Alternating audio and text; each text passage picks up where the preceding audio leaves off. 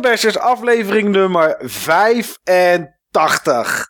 En jongens, het is ons gelukt. Toeters, puup. Steve, gefeliciteerd. Gefeliciteerd jongens, gefeliciteerd.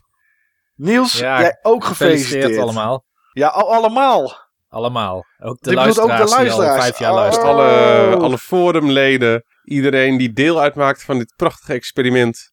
Het is gelukt. Want onze podcast, het forum nog niet, dat is eh, in december. Maar de podcast bestaat vijf jaar.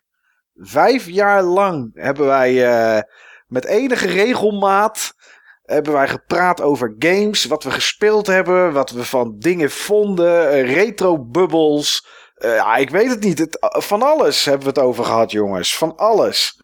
En nu, ja, nu is het vijf jaar. Hoe voelt dat, Niels? Want jij bent degene die het ooit bedacht heeft. Ja, dat het vijf jaar door zou gaan, had ik toen nog niet bedacht. Wel Nee. gehoopt natuurlijk. Dus Ja, ja, snap dat ik. voelt helemaal te gek. Ja. Ja, nou, dat is mooi. Hoe voelt het voor jou, Steve? Voelt het speciaal? of ja, iets? het, Nou ja, het voelt zeker speciaal. Ik vind het wel een hele prestatie. Ik, zeker, ik moet zeker. zeggen, het, het is, ehm, voor mij is het niet de ultieme mijlpaal. Ehm, ik heb zeg maar altijd voor mezelf in gedachten gehad, ik wil minstens 100 van die dingen opnemen. Mhm. Gaat ook de goede kant op. Zeker, maar, zeker. eh, ja, dit is wel een mijlpaal hoor. Nou ja, kijk, we hebben natuurlijk wel wat, wat bonusafleveringen gedaan. Een stuk of zes, zeg ik uit mijn hoofd. Dus dan zitten we al aan de 91. En we hebben wat Button Bashers Bulletins gehad. Dus weet je, we hebben op zich zitten we al over de 100 heen. Maar de echte officiële nummering is 85. Ja, en wat gaan we doen in aflevering 85? Ja, we gaan het over het mooiste onderwerp hebben dat er bestaat. We gaan het over ons hebben. Deze uitzending gaat, gaat gewoon over ons. En ook echt Hoe- alleen maar over ons. echt alleen maar over ons en wat wij doen. Ja, niet Dat over die stomme wel. games of zo. Dat is allemaal maar bijzaak. Ah man, die ben ik ook wel een beetje zat inmiddels ja, hoor. snap het ik, is snap allemaal... ik wel. Snap ik We wel. hebben meer dan 84 afleveringen over gehad, hè? Ja, Ja. En ik moet, Ja, ik moet zeggen, is we gaan zo. het, en om het over ons te hebben. We gaan het niet zelfs alleen over ons hebben. We hebben daar zelfs speciale gasten voor. zeker, ook, zeker. Ook gasten die er gewoon extreem goed in zijn om het over zichzelf te hebben. Dus misschien kunnen we daar juist nog wat van leren. Ja, dat zou, dat zou mooi zijn inderdaad. Ja, we gaan Noteer eerst jij even... die vraag even, Steve? Dat is goed. ik denk dat ik wel onthoud trouwens. Oké. Ja, dat denk ik ook wel. We gaan eerst even een klein rondje langs onze velden doen, zeg maar. Daar beginnen we eventjes mee. En dan eh, ja, hebben we straks, eh, straks over een eh, kleine 20 minuten, denk ik ongeveer, dat het is. De eerste gast. Een half uur later schuift er nog een gast aan. Oh, en we hebben daarna ook nog zoveel te bespreken, jongens. Dat is, eh, ja, eigenlijk is dat wel zoals we dat al die afleveringen hebben gedaan. Gewoon een hoop bespreken. En ehm, ja, potverdorie, ik vind het mooi man. Ik, had, ik weet ook niet of ik zelf had gedacht ooit dat we dit zouden halen, zeg maar. Vijf jaar, dat is wel lang. Het is wel een soort streven, maar doe het maar eens. Doe het maar eens inderdaad, ja. Ja, ja, eens. Hoe kijk je terug, Steve, op die vijf jaar Buttonbashers podcast en daar aansluitend forum? Ja, ik, ik heb voor mezelf nog steeds, eh, ik, eh, nog steeds niet het gevoel dat het gewoon vijf jaar is. Als ik, als ik het zeg maar voor mezelf op een rijtje eh, zet en als ik het gewoon eventjes door levensfases, qua koppel aan levensfases en aan bepaalde dingen die speelden of dingen waar ik mee bezig was, dan denk ik, ah joh, ja, het is vijf jaar. Maar zo voelt het niet. Ja. Nou ja, ik heb het bijvoorbeeld als ik dan kijk, zeg maar. Ik, van de week was ik boven op zolder, was ik allerlei dingen aan het omgooien op mijn, op mijn, op mijn zolder waar mijn games staan en zo. En toen, toen dacht ik aan, oh ja, vrijdag hebben we natuurlijk aflevering, dat is nu. En toen, toen keek ik en, en ik dacht van, jeetje, de eerste keer zeg maar, toen we gingen opnemen, toen stonden er zoveel minder PlayStation 1 games. Weet je, dat was voor mij dat ik dacht van, en nu staan er gewoon twee Billy-kasten helemaal vol. Eigenlijk zou ik al een derde moeten hebben. En toen dacht ik, jeetje, toen, ik, toen we net begonnen met dit, had ik er misschien 20 of zo. En nu staan er, ik weet niet, iets van 700 nog wat. En dan denk ik, ja, dat is toch wel. Daaraan dacht ik van, oké, hieraan zie ik wel een klein beetje hoe hard het is gegaan eigenlijk. Ja, Dat is toch dat wel. snap ik. Dat snap ik. Dat is, Ja. dat is heel visueel natuurlijk. Nou, dat had ik in ieder geval met bordspellen. En ik, ik hoorde het mezelf nog tegen Niels zeggen. Nee, Niels, Niels, ga het niet over bordspellen hebben. Deze podcast heet Buttonbashers, hè? Ja, Buttonbashers. dat was volgens mij binnen de eerste tien afleveringen. Klopt inderdaad. Ja. Ja, ja jij En, hebt het eh, gezegd, Niels heeft recent nog mijn kast gezien. Ja, die heeft Ja. mij ruimschoots ingehaald met bordspellen. Ja, maar Steve loopt op Koningsdag weg met 700 big shoppers vol met bordspellen van kleine kindjes afgetroggeld. Ik heb er, ik heb er nu, al, ik heb er nu al zin in. En mijn moeder is al een potje met kleingeld aan het sparen voor me. oh, dat is wel mooi zeg. Dat is eh, goed om te weten. Hoe kijk jij terug, Niels, op vijf jaar Buttonbashers podcast en forum? Nou, wat ik interessant vind is, in die vijf jaar is echt veel veranderd. Hè? Ik heb eh, twee keer heb ik eh, volgens mij een andere baan gehad in de tussentijd. Relationele veranderingen. Ehm, en eigenlijk is die podcast dan een van de weinige constanten in die vijf jaar. Een van die, oh ja, nou ja, dat is wel zo. Dat is elke Ja. keer iets en dat, dat, dat is bijna professioneel geworden voor je gevoel. zeg maar. Het is nog steeds een hobby en ik, ik zou het ook alleen nog maar doen als het een hobby was. Uh, maar het is wel iets waar je echt afspraken voor maakt. Waar je met elkaar de agenda naast elkaar voorlegt. Waar je bij wijze van spreken meetings over hebt. Dat doen we dan via WeChat of uh, via WhatsApp bedoel ik. Uh, Ja. dan, dan spreken we af van wat wordt het volgende thema. Daar zit een soort leververplichting aan. Halve deadlines zou je er ook aan kunnen koppelen. Dus het voelt als een soort hobbymatige bijbaan die ik al vijf jaar heb. En dat is het langst volgens mij dat ik een baan heb gehad. Ja, ik denk dat dat het meest voor jou zo is, uh, Niels. Ja, want jij moet editen. Ja. Ja, dat is waar. Ja. Dat kost ook steeds wel een uur of acht bij dit soort lange afleveringen wat we wel eens opnemen. Ja. Uh, en onze levens zijn wel gewoon echt heel anders. Toen, ik, Nou, heb, ik heb toch wel het idee van toen we met dit mooie sociaal experiment starten, dat je toen toch wel wat beter in je tijd ook zat daarvoor voor dat soort dingen. Ja, absoluut. Ja, ja, anders zeg maar. Ik- We namen heel vaak op op bijvoorbeeld eh, de maandagavond. Tegenwoordig is het meestal de woensdag. Maar in het begin deden we dat vaak op de maandag. En eh, nou, elke zondagavond rij ik van Enschede naar eh, omgeving Zoetermeer Den Haag. En dat was het vaak, eh, in die tijd was het zo dat ik elke week twee dagen van huis weg was. En dan zat ik bij mijn ouders in Den Haag en die hadden gelukkig internet. En dan ging ik op maandagavond ging ik daar zeg maar zitten om, om de aflevering op te nemen. Inmiddels zijn mijn ouders van Den Haag naar Enschede gegaan in die vijf jaar. En van Enschede naar Brunsum. Dus dat is, die, hebben een wereldreis zeg maar gemaakt in de tijd dat wij podcast opnemen. Eh, mijn moeder werkte toen nog, is nu met pensioen. Eh, als ik kijk naar mijn dochter, naar Alisa, die was vijf jaar geleden, was die elf. Toen vond ze het nog leuk om in een kikkerachtbaan te gaan in Duinrel, zeg maar. En nu heeft ze autorijlessen. Ja, eh, wat gebeurt er allemaal, joh, in die vijf jaar? Dat is echt heel veel. Ja. Dat is echt wel bizar. Als we kijken naar die vijf jaar, eh, Niels, wat is daar qua cijfertjes, zeg maar? Weet je, een beetje statistieken. Want we hebben nu vijf jaar rond.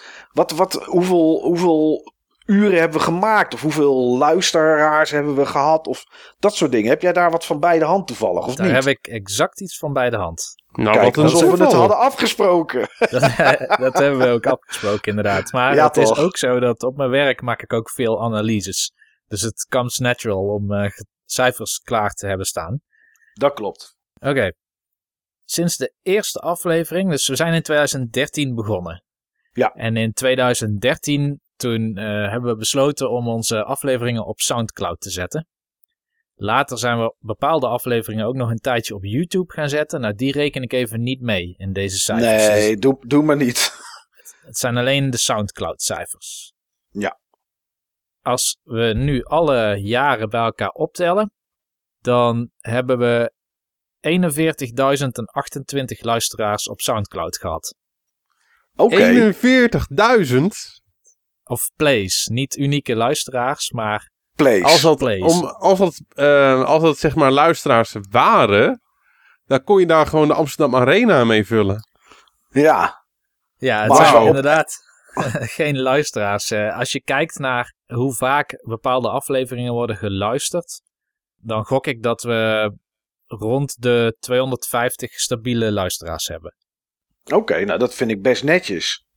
Ja, zeker. Maar ik moet zeggen, Want- het is wel een goede manier om zeg maar die plays te visualiseren. Hè? Gewoon met de Amsterdam Arena. Zeker, Dat is toch zeker. lekker, dat is toch een lekker gevoel. Ja, Maar 250 vind ik best netjes. Want kijk, eh, iemand die googelt op, eh, weet ik veel, review Far Cry 5. Die is er nu nog niet. Maar iemand die daarop googelt, klikt misschien op twee of drie linkjes. Kijkt daar een paar tellen en gaat weer weg. Maar die plays, ondanks dat we helaas niet kunnen zien op Soundcloud, weet ik hoe lang mensen luisteren. Is toch iets waar mensen echt naartoe gaan, zeg maar. Het is niet iets wat je per ongeluk zomaar even vindt of zo. Dus dat, dat, hè, dat, is, toch wel, dat is toch wel netjes. Ja. Joh, di- dit is de kleine zaal van de Gouden Schouwburg. Dat, Kijk, dat, eh, als je daar op het podium zou staan, denk je ook, wow, het zijn best waardig wat mensen. ja, dan krijg je wel een beetje, ik krijg wel een beetje een soort zenuwachtig gevoel. Dat ik weet Ja, nu wel. dat, er naar dit, Ja. dat er naar dit 250 mensen zeker gaan luisteren. Hoeveel uur in totaal hebben we geproduceerd, eh, Niels? Ja, dat getal heb ik ook paraat. Ik vind het tamelijk veel uur, als ik er zo naar kijk. Ja, dat Het- denk ik. Het is 201 uur en 57 minuten. 201 uur, dat is 9,5 dag. Fulltime dag. Ja, fulltime, 24 uur per dag. Ja, ja, ja. Damn. Het is, eh, ja, dan is het nog, eh, nou, als we deze meerekenen, nog één of twee afleveringen. Dat is gewoon wat, som, wat de meeste mensen op vakantie gaan, zeg maar, zomers, hè. Tien dagen naar Torremolinos. Ik denk als je dat te- achter elkaar zou moeten luisteren, dat, eh, dat je trommelvliezen dan gewoon zouden knappen. Ja, potverdorie zeg. 201 uur en 57 minuten. Wat een end. Ja, en dan is de interface van SoundCloud nog vrij onhandig. We hebben het pro-account, dus we kunnen... nou, dat hadden we sowieso nodig om eh, de grote hoeveelheid afleveringen op te kunnen blijven slaan. Ja. Maar het is ook handig omdat je dan meer inzicht krijgt in eh, welke podcasts worden gespeeld en waar komen die mensen over het algemeen vandaan. Nou, ik kan je verklappen over het algemeen uit Nederland. Ja. Maar ehm, er zijn afleveringen bij die tegen de 700 keer gespeeld zijn. Dat is echt veel. Dat is echt veel, inderdaad. Volgens mij Ja, is dat is de grote Zelda- zaal van de Gouden Schouwburg. Ja. The Legend of Zelda, is dat de meest geluisterde slash gedownloade aflevering? Als ik het sorteer via Soundcloud wel. Maar Soundcloud doet heel moeilijk met downloads en plays samen. Ja, want Eh, vroeger was vroeger. downloads los en tegenwoordig zit het allemaal bij elkaar, hè. Volgens mij is het gewoon één tellertje. Volgens mij ook. Ja, ja, ja. Oké, nou bijzonder. En van al die afleveringen nieuws, welke aflevering vond je het tofst? Het tofst. Ja, Eh, d- daar heb ik al een antwoord op. Want ik heb er een aantal terug zitten luisteren. Waarvan ik dacht, dit zou de tofste kunnen zijn. Of misschien was die wel de tofste. Ik heb favorieten in meerdere categorieën. nou kom maar. Mijn favoriete qua inhoud vond ik Ja. de Doom Retrofocus. Oh, En waarom vond ik dat de interessantste? Dat was, het focuste op één spel. En we hadden toen afgesproken dat we voor een bepaalde periode allemaal datzelfde spel zouden gaan spelen. Zodat we nog heel vers in, eh, verse ervaringen eh, Ja, zouden hebben. klopt. En er was nog met eh Motherbrain, met Martijn, die deed toen ook mee, omdat hij heel veel Doom speelt en speelde. En eh, wat heel erg grappig was, is we waren toen nog niet heel erg op elkaar ingespeeld. We Nee. praten toen ook nog vrij zachtjes, alsof de buren ons zouden kunnen horen als we wat sneller of harder zouden praten. Ja, dat was in het begin Maar dat was bij mij ook zo, want die heb ik opgenomen bij mijn ouders. Ja, dat deed je met je iPhone toch, Steve? Eh, ik denk dat ik deze heb opgenomen telefoon. met mijn laptop. Ik heb alleen de eerste twee heb ik op die manier opgenomen. Maar ehm, ik heb die opgenomen met mijn ouders. Dat weet ik nog. Oké. Ah, Ja. ik wilde eigenlijk net zeggen, met uitzondering van Steve. Oh. Oh, echt waar? oh, sorry. Ik zie net, eh, dat is podcast 21. Die heb ik niet opgenomen bij mijn ouders. 21, Oh. klopt. Ja, nee, die heb ik Ja. niet opgenomen. Oh, dus ja, dat, dat, dat verklaart het. ja, nee, Steve oké. is wat dat betreft heel constant geweest in hoe we de podcast hebben opgenomen. Maar eh, ja, het was wel lastig om te editen, want Martijn had toen heel slecht geluid. Ja. Die had zo ook even snel een eh, microfoontje gescharreld. En dat was toch een andere kwaliteit dan waar wij mee opnamen. Eh, maar wat ik heel erg leuk vond in deze aflevering naast die inhoud, was dat ik toen heb geëxperimenteerd met het editen van Doom samples onder de discussies die we hadden. Dus hadden we het over een bepaald wapen, dan hoorde je dat wapen.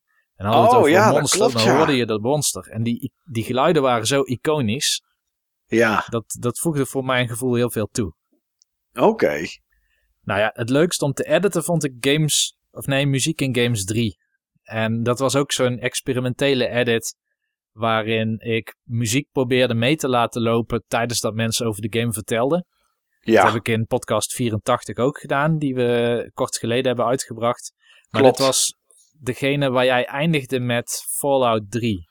Oh, ja, ja, ja. Dat ik die intro ging beschrijven, zeg maar, van wat er gebeurde. Ja, daar heb ik best wel lang over gedaan om die intro, om jou de spraak zeg maar soms te vertragen of te versnellen, zodat die precies aansloot bij de beelden van de trailer. En dus waar de muziek op dat moment zou zijn. Ik Ah, sorry, man. dacht al dat Mike misschien wat vertraagd was.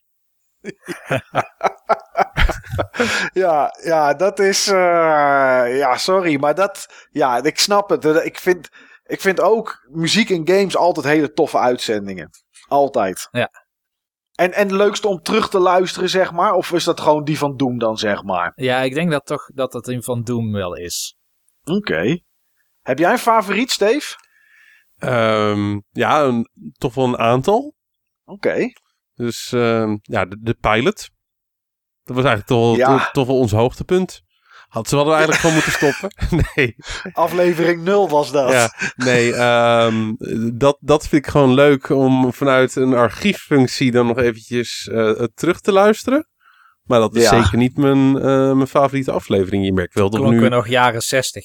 Welkom bij Button Bashers. Ja.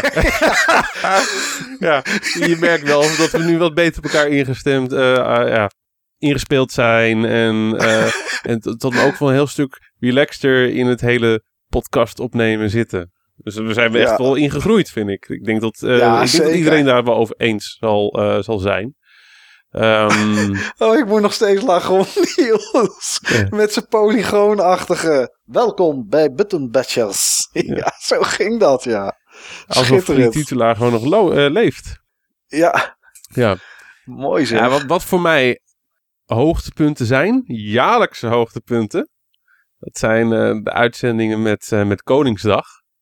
Ja, Daar kan ik echt gewoon, daar kan ik echt gewoon naar uitkijken om die, eh, om die op te gaan nemen. Dat vind ik gewoon zo tof om gewoon al die fijns van iedereen dan te bespreken. En gewoon te discussiëren over, over wie er in onze optiek de beste hol heeft. Qua, qua dingen die bij elkaar gesprokkeld zijn op al die vrijmarkten. Dat vind ik echt fantastisch. Ik vind het wel grappig dat je dat, dat, je dat noemt, Stefan. Dat is namelijk. Dat is net even iets anders met games dan dat we het gespeeld hebben. Of dat we onze eventuele kennis, zeg maar, blootgeven. Het is toch, het is wat, dan vertellen we ook wat we meegemaakt hebben. Ja, Niels, die heeft altijd de gordijnen dicht, er zit binnen. Maar wij gaan natuurlijk naar buiten en, eh, en dan maken we van alles mee.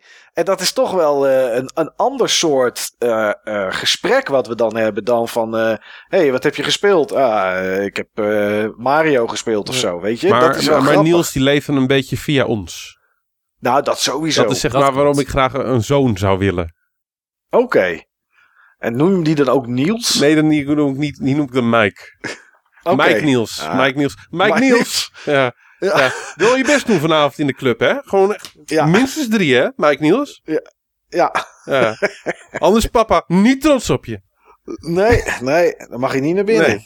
Dus en durf, ja, het, durf het Koningsdag. niet om alleen terug te komen, hè, Mike Niels? Ja. Ja. Anders papa geen rare geluiden hoort verboden. Cassettebandje aan. Ah. Nee, maar dat vind ik in ieder geval leuke, dat vind ik in ieder geval leuke afleveringen. En ehm, ja, wat toch ook wel een persoonlijke favoriet is. Wat voor mij een van de eerste afleveringen was waarbij het gewoon echt klikte.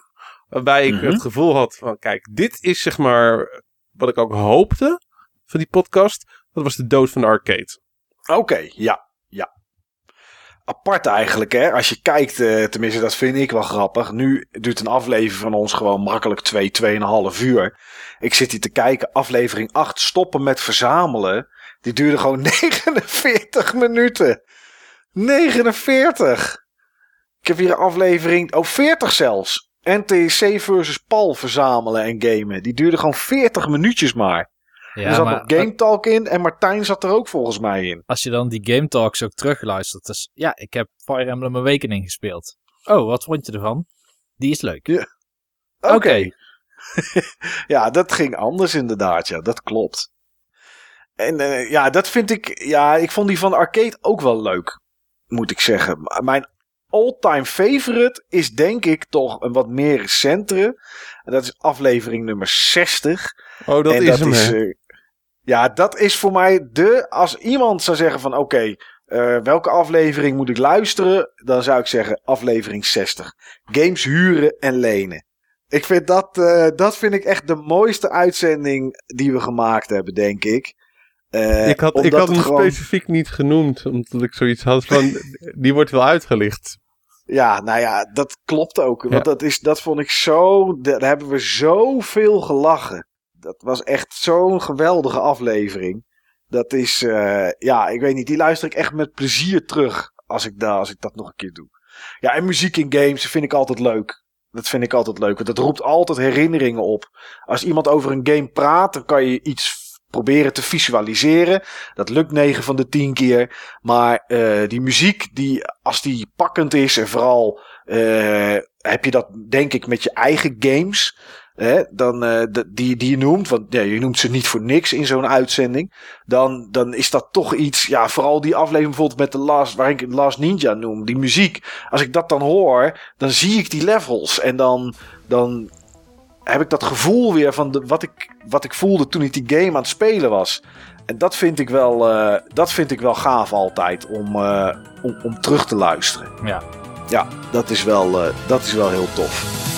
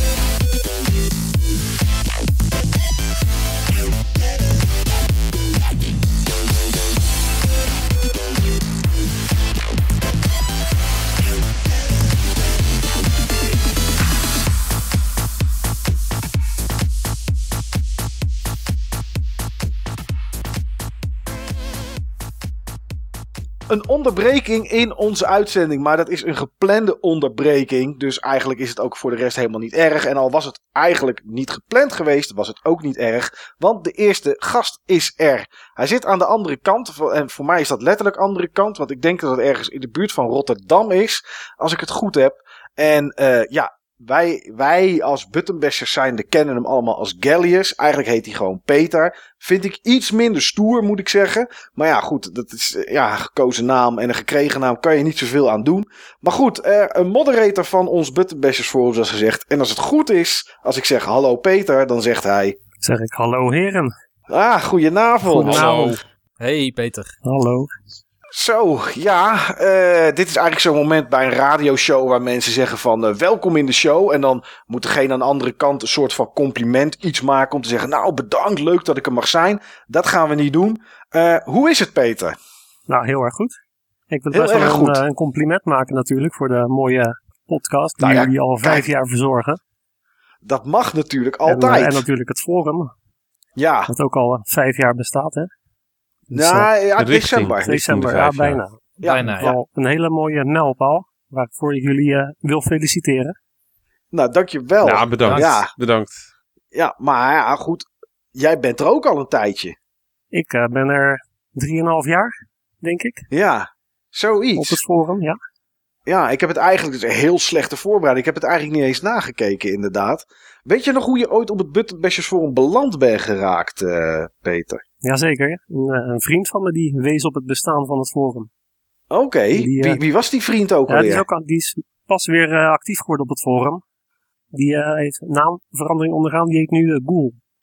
Oh, Oftewel, Daimakaya nog wat. Ja, klopt. Oh, inderdaad, ja. Oh ja, dat was het inderdaad. En ben je toen ook, ben je toen ook de podcast gelijk eigenlijk gaan luisteren? Of kwam dat later pas? Want ik weet dat je ze wel luistert. Ik, eh, ik heb ze inmiddels allemaal beluisterd. Ik ben eigenlijk vrij kort nadat ik actief ben geworden op het forum. Heb ik ook alle podcast eh, bijgehouden. En ik had nog een hele backlog was er natuurlijk. Hè, omdat ik wat later bij het forum kwam. Maar die Ja. heb ik ook allemaal eh, gaandeweg beluisterd. Dus ik ben helemaal bij eigenlijk. Wij, weten jeetje. dan nu hoeveel uur je in totaal geluisterd hebt. Nou, Wat denk je zelf? ik denk zelf dat het richting de, de 100 uur gaat. Over de 100 uur zelfs. Niels, help hem maar uit zijn droom. Ja, die hebt dan 201 uur en 57 minuten geluisterd. Zoveel. Nou, het is Zoveel. geval voorbij gevlogen, elke aflevering. Maar misschien Ja? kon je multitasken. Nou, ik luister het meestal als ik me aan het scheren ben of zo in de badkamer. Dan is het een mooie, eh, mooie achtergrond. eh Jij Geluid. scheert je echt lang. In vijf jaar scheer jij je 200 uur. 200 uur. Dat is dan Nee, ik waarschijnlijk luister die full body, podcast hè? dan ook in, in kleine blokjes. Oké. Yo, ik heb ooit de tip gekregen dat je op sommige plaatsen een beetje op moet passen met, eh, met scheren, want het kan Ja, wel. misgaan. Dat klopt wel, ja. Oké. Jeetje. Het was de- van de- jou, Mike. Oh, echt waar? Ja. Waar, waar ging dat over Dat was dan? toen je een klein hapje eruit had genomen. Oh ja. Oh. Voel je hem weer? Zo ja, ik heb ooit. Dit is, ik heb het daarover gehad in de uitzending. Nou, het maakt eigenlijk ook niet uit. Maar ik heb ooit een keertje kwam Philips. En ze hebben ze nog, alleen ze heten nu anders. Met een apparaat dat heette de Body Groom. En eh, dat was een apparaat, daar kon je eigenlijk, kon je, nou, vanaf je teennagel tot aan je kruin, alles kon je ermee scheren. Nou, ik heb dat geprobeerd. Ehm, even kijken hoe ik dit op een soort van eh, Peggy 12 manier kan zeggen. Eh, er zijn stukken huid aan je lichaam die niet heel erg strak staan doorgaans. En ehm, daar zat aan de, die bodygroom zaten ook een soort van tandjes die zeg maar zo van links naar rechts heen en weer bewogen. En ja, omdat bepaalde huid is die wat losser is, die kan er dan wel eens tussen komen. En dan voel je hap. En dan zie je zeg maar in één keer dat je een soort rode schoentjes aan hebt. terwijl je gewoon in de badkuip staat. Ja, you died. Ja, dat inderdaad, ja. Dus nee, da- daar moet je inderdaad, Steve, dat klopt. Daar moet je wel mee oppassen. Ik weet nog hoe dat kwam. Je was toen een keer bij mij. Dat was toen weet je, Ja. eh, dat je was blijven crashen. En toen zag je dat ding staan in de badkamer. Oh, jij had... Oh, zo. Dat zo kwam dat verhaal. Steve, ik heb een tip. En Wat ik toen volgens mij niet aan Mike verteld heb. Jij voelt hem ook, Is dat ik precies hetzelfde had meegemaakt. ik weet niet of Philips het nog steeds op de markt eh, brengt. Ja, leuk Oh, leuk feitje. zeg. Niels heeft ooit nog gewerkt bij Philips. Ja, dat is waar. Toen we, toen we begonnen werkte ik volgens mij bij Philips. klopt inderdaad, ja. Let's make things Oh. better. Ja, Ja. nou, dat is dit Behalve je apparaat scrotum. niet. Ja. Oh, Ik ontken alles. jeetje. Ja, ja, nee, dat begrijp ik. Oh jeetje, dat dit verhaal in één keer naar boven komt ook. Eh, bedankt, Peter. Graag gedaan. Hey, wij hebben het zelf net voordat jij eh, eh, eh, eh, gewenst inbrak, gehad over welke afleveringen of oh, aflevering wij het tofst vonden. Ik eh, Welke aflevering die je geluisterd hebt, of, of twee of zo, vond jij het tofst om te luisteren? Zo, dat is even moeilijk om te kiezen. Ja, oh, nou kijk, dat is oh, weer een compliment. Ja. Kijk, dat is mooi. Die incasseren we graag. Maar ik vind vooral de wat bredere onderwerpen vind ik leuk om te luisteren. Waar het gaat over mijn gewicht bedoel je? De bredere gaming onderwerp. Oké, oké. Dus dat is dan niet een, een retro-focus over Castlevania, maar bijvoorbeeld gameverslaving of ja, zo. Noem maar ja, even dat wat. soort uitzendingen zijn het, eh, vind ik het interessantst. Ja. Ja. Oké. Wat vind je de minst, want dat mag je ook eerlijk zeggen, hè? Wat vond je de minst leuke uitzending? Dat je denkt, oké, nou, eh, hier hoef ik niet een vervolg van. ja, er schiet me ook niet zo gauw iets te binnen. Oh, het regent complimenten, jongens. Dat Jullie is toch vissen er een mooi. beetje naar. Ja. ja. Oké, nou ja, het kan ook zijn dat je zegt, nou ja, geen, dat maakt voor de rest niet uit. Nee, ik kan niet zo snel een eh, onderwerp bedenken waarvan ik denk, daar hoef ik nou niet zo gauw een eh, vervolg van te horen. Oké. Zou een retro-focus, nou is geen retro-focus, zou een, een, een focus over, over Dark Souls en Bloodborne, zou dat interessant zijn? Nou, daar zeg ik alleen maar eh, volmondig ja tegen. Ja, dat dacht ik wel. Ja, goed, voor de mensen die, die niet, die eigenlijk alleen ons beluisteren, maar nooit naar het forum komen. Jij bent wel fan van die reeks, hè? Dat, dat kun je wel stellen, ja. Ja, ja. Dat is een beetje En- mijn favoriete reeks van de afgelopen jaren. Wat maakt die reeks zo favoriet? Wat is het wat je aantrekt in die games? Alles eigenlijk. Het is, het is de, de setting, Ja, de, de sfeer, de muziek. Ja, en, en de gameplay natuurlijk, hè. De, de uitdaging die erin zit. ja, Het zijn games waar ik keer op keer naar kan terugkeren. Ook omdat je ze op zoveel manieren kunt spelen, zoveel manieren kunt beleven. En, ja, zelfs na vijf of zes keer er doorheen gespeeld hebben door een game, zijn er nog steeds mysteries, dingen die ik nog niet weet, of nieuwe dingen te ontdekken. En dat maakt die, eh, die games zo ontzettend diep. ja. Ja, of vaag, want we weten altijd maar nooit of het ook wel echt iets, iets begrijpbaars is natuurlijk, wat er gebeurt. Nou, het is ook wel In mooi die- juist dat het een hoop open laat voor eigen interpretatie. Ja. Nou ja, goed. Ik eh, zat toevallig van de week eh, zat ik even wat Bloodborne te kijken op Twitch. En eh, iemand eh, die een eh, All Bosses speedrun deed, inclusief de DLC. Dat duurt ongeveer 1 uur en 10 minuten ongeveer gemiddeld. voor alle bazen. En dan zie je het einde weer en dan zie je dat je... En dan denk ik altijd, ja, weet je, wie heeft dit bedacht, joh? Wat heeft die gerookt? Maar dat, dat houdt het wel spannend ook aan de andere kant. Want dat maakt het wel interessant. Herinner ik me niet eens. Ja, dan, eh, dan, heb jij niet de, dan heb jij niet het echte einde gezien, zeg maar. Nee, ik heb er twee gezien. Het optionele bos is er dan als je drie items in de wereld verzamelt, ja. Ah, en, die en die gebruikt, dan krijg je als laatste krijg je. En, ehm, en als je die zeg maar hebt, dan, eh, dan, eh, ja, dan krijg je dat einde. Ja, ik heb die andere eindes nooit gezien, dus ik weet niet wat die andere eindes, hoe die eruit zien eigenlijk. Nou ja, je- eentje. eh, Oh ja, dat is, eh, dat is de makkelijkste. ja, ja, die heb ik de tweede keer maar gedaan. Want ik dacht de eerste keer al wel dat dat niet de meest gewenste uitkomst zou zijn van het spel. Nee. Ja, en de ander eh, kan ik me herinneren dat er volgens mij een soort Oké. als eindcutscene. Daar weet Peter denk ik meer over. Ja, klopt. Je- Oh ja. dan denk die rol. Oh. Oké. Ik, Hey, ik kan eh, meepraten over de aller, aller, allereerste baas die je tegenkomt. Ja, een optio- optionele baas, denk ik. Want jij hebt het denk ik over de Cleric Beast, of niet, Steve? Ah, Die, die, die staat op een brug. nee, En die slaat er, dan ben je dood. nee. Nee? In die tutorial, zeg maar. Dat je van boven, dat je van boven dan zeg maar op hem springt. Oh, bij Dark Souls 1, Ja. die bedoel je? Ja. Oh ja. Oh, dat is... eh, ik weet zijn naam niet meer. Hoe heet hij ook alweer? Peter, jij weet het. Want ik weet niet hoe vaak jij door Dark Souls 1 heen bent gespeeld, maar... Ja, behoorlijk wat keren, maar de naam schiet me ook even niet te binnen. Nee, de, ik heb de, hem de eh, Beast die heb ik niet eens gezien. Oh, die is, die is een Bloodborne, Ja, zeg maar. is de ik, eerste optionele baas. Dat, maar eh, die andere is iets met... eh, Gar... Nee, nou, ik weet het niet eens. Wat slecht zeg. Terwijl ik hem wel als, eh, als zeg maar uitbreiding heb besteld bij mijn Dark Souls bordspel. Alleen die, eh, die uitbreidingen die kwamen later. Nou, is het niet Asylum Demon? Ja, die. Asylum Demon. Dat is de eerste inderdaad. Dat is waar je vanaf bovenaf springt en gelijk de helft van zijn hitpoints eraf uh, jakkert inderdaad. Ja. Hey Peter, jij bent moderator op Buttonbashers Forum.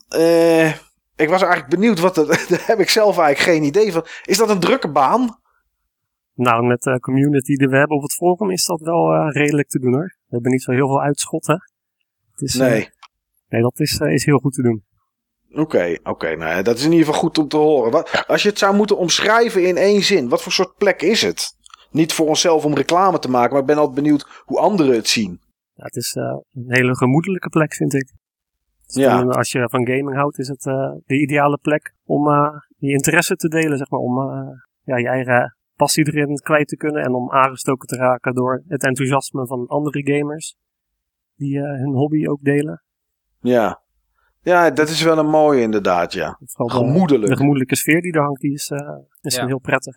En de meningen die worden gerespecteerd ook. Ook dat, ja. Er is eigenlijk nooit uh, dat er ja, ruzie ontstaat of dat mensen elkaar afkraken of uh, ja. dat soort dingen. Ja. Nee, het kan er wel eens soms dat mensen hun mening sterk uit, zeg maar. Op dit moment is dat in het Switch-topic aan de hand van de Nintendo Direct die er toevallig gisteravond, ja, gisteravond was. Maar goed, dat gaat nog steeds gewoon met argumenten en waarom iemand dit vindt en waarom iemand dat vindt. En dat is het dan, zeg maar. Weet je, dat wordt niet, ja, maar jij bent stom of zo. Dat zegt nooit iemand tegen elkaar eigenlijk. Dat is best wel uniek voor zo'n forum. Ik heb al vroeger vaak op andere fora gezeten en daar ontaarde dat soort meningsverschillen al gauw in, uh, in, in halve flame wars. Ja. ja, nee, die zijn we gelukkig, uh, daar ja, hebben we niet zo heel veel wij niet. Van. Nee, nee, Nooit dat is inderdaad ook. wel prettig. Nee, en als het, als het kwam, hebben we het altijd snel de kop ingedrukt.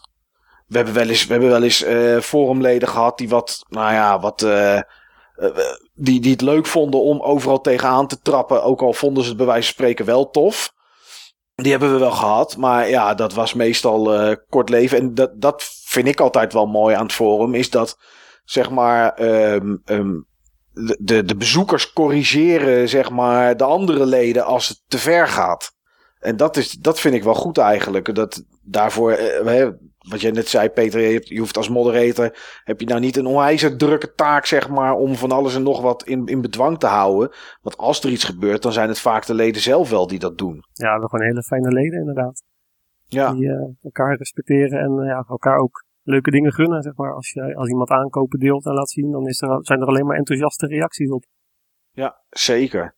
Hey, als we kijken naar, naar Peter als persoon, want de mensen op het forum, uh, ja, misschien geen idee voor de rest, zeg maar. En uh, nou ja, ondanks dat wij je wel redelijk kennen, uh, weten wij natuurlijk ook niet alles. Ik ga niet, over je, ik ga niet vragen hoeveel er op je bankrekening staat of zo. Maar op game, gamevlak, zeg maar, waar ben je ooit begonnen met gamen? Wat, wat voor weg heb je bewandeld? Nou, mijn allereerste console was een Atari 2600. Ah, mooi man. Dat was ook de eerste console waar ik op speelde. Pac-Man dat, dat was ook mijn eerste console. Ja, inderdaad ja. Niels, was niet de jouwe hè? Nee, dit is een generatiekloof, ik hoor het al. Oké, 2600, daar begon het. Ja, en vrij kort daarna kreeg ik een uh, eh, MSX homecomputer. Oh ja, een, uh, natuurlijk. Fantastisch apparaat. Die had ik wel willen hebben. Mijn buurjongen had er een en dan speelden we altijd Arctic Adventure. Ah, dat is een mooi, ja. Die Konami-titels erop, die zijn uh, ja, legendarisch. Ja. Ja, oh, daar was ik jaloers op, man. Arctic Adventure was namelijk niet op de Commodore 64. En dat vond ik zo tof met dat gokken, met die visjes en, en weet ik wat allemaal. Wat een toffe game was dat. Ja, natuurlijk de Maze of Gallius, hè. Dat is, uh, ja, dat is een van mijn allergrootste favorieten. Ja, Dat is ja. zo'n geweldige game. En na de MSX? Na de MSX uh, ging ik aan de, aan de Nintendo, de NES. Mhm. En toen volgde een, uh, een Game Boy heb ik nog gehad. Een Mega Drive. Toen kwam de Super Nintendo. En daarna de, ben ik overgestapt naar de PlayStation. En ze later ja. nog aan een Nintendo 64 gekomen. En toen door naar de Gamecube, PlayStation 2, uh, Xbox 360 geloof ik. Kwam daarna. Oké. Okay. En de Wii. Wel. Ja, wel logisch uh, pad. Ja. ja. En tegelijk ja. niet honkvast. Nee, inderdaad dat, het merk boeit je dan niet zoveel. Of nee, wel? je bent geen... puur naar, naar de games. Als er ergens Ja. games op zijn die ik wil spelen, dan wil ik dat platform hebben. Ja, ja geen fanboy gedrag, zeg maar, eh, qua platform. Nee, al was ik, ja, vroeger was ik wel redelijk Nintendo fanboy. Toen ik eh, van de NES naar de Super Nintendo ging, had ik ook heel erg lang gewacht op de Nintendo 64. Maar toen- toen die maar niet kwam en steeds maar uitgesteld werd, had ik een keer bij een kennis op de PlayStation gespeeld. En toen was ik wel om van, nou, dat, eh, dan kies ik daarvoor. Ja, Daar waren toen al zoveel toffe spellen voor uit. ja, dat snap ik wel. En dan nu is het PS4? Nu is PS4 mijn, eh, mijn main platform, ja. Oké, ja, ja. En, en, en, games waar je dit jaar naar uitkijkt? Wat, wat, wat staat er op jouw radar, zeg maar? Wat, wat, wat kietelt jouw interesse? De Dark Souls remaster uiteraard. Oh ja, tuurlijk. Wanneer is het? 26 mei of zo? 27 mei? Ja, eind mei is het, ja. Ik dacht eh Ja. 27ste. ja. En verder eh, niet zo heel veel. Uh, laatst wat ik nog herinnerd aan een game die me wel heel erg tof lijkt. Dat is dan eh, de Sunken City. Een beetje een eh, Lovecraftian horror adventure game. Oké. Die er wel heel erg goed en sfeervol uitziet. Dat zegt me helemaal niks. Sunken City. Ja, Zegt jou wel. het iets? Oké.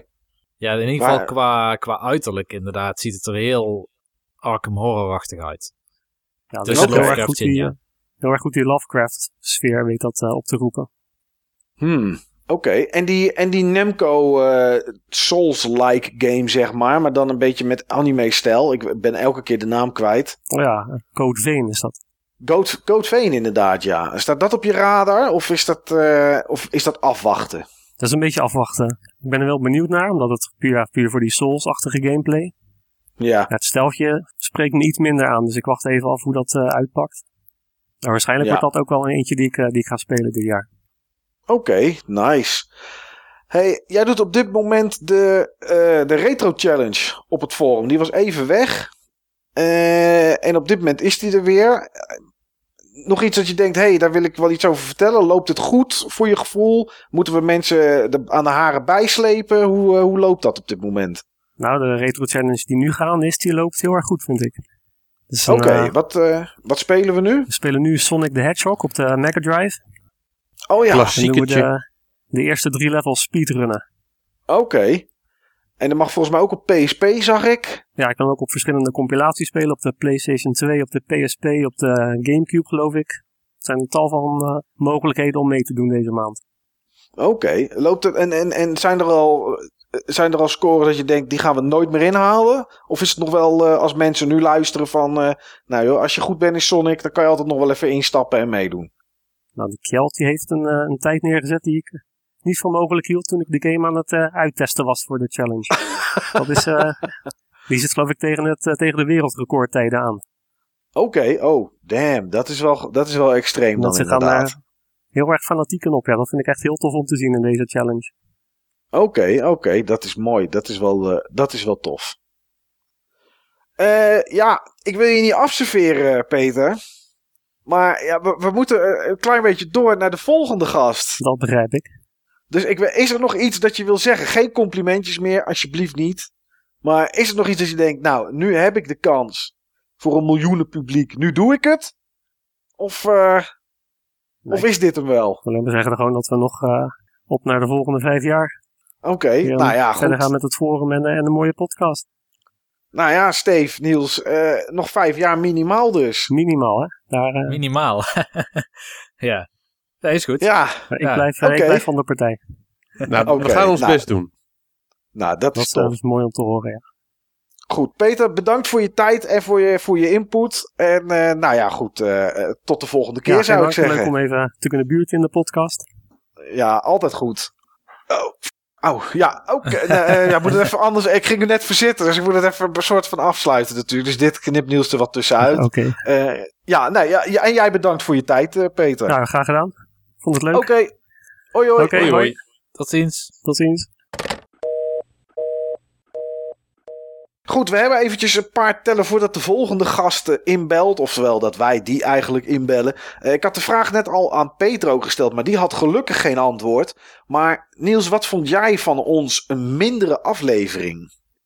Oh, een mindere aflevering. Ja, Ja, ik heb een mindere aflevering. En, en dat, is, dat is misschien wel heel typisch voor mijn rol als ook ehm, degene die uiteindelijk de editing en mixage doet van de podcasts. Maar ik had een keer pech. Ik had een keer pech, want ik kreeg de microfoon, mijn professionele microfoon, niet aan de praat. Ja, En toen heb ik, of professionele microfoon, ik heb ooit zo'n, eh, ik heb heel lang opgenomen met een MacBook Pro en een Apogee mic. Het was een USB-microfoon, een eh, redelijk goede voor, eh, voor de MacBooks. Die werkt ook niet onder Windows. En die deed het een keer niet. oh ja, dat weet ik nog, ja. Dat is niet eens zo lang geleden. En wat ik toen eh, heb gedaan, is ik heb weer een oude headset gepakt. Dus ik klonk weer heel erg brak, zoals in de eerste paar afleveringen. ja. En eh, plots daarop had ik eh, besloten om dan maar gewoon goed te investeren. Dan doe ik ook iets voor mijn muziekstudio. Eh, toen heb ik een, een nieuwe preamp gekocht. Een eh, preamplifier voor, voor een dynamische microfoon die ik nu gebruik. Maar eh, de audio is daar een stuk beter door opgeknapt, vind ik zelf. Ja, En ik hoef ook bijna nooit iets aan mijn eigen spoor te doen. Ik gebruik ook niet die software. Die, ik heb jou een keer software gestuurd, ook voor jouw eigen Mike's Minutes.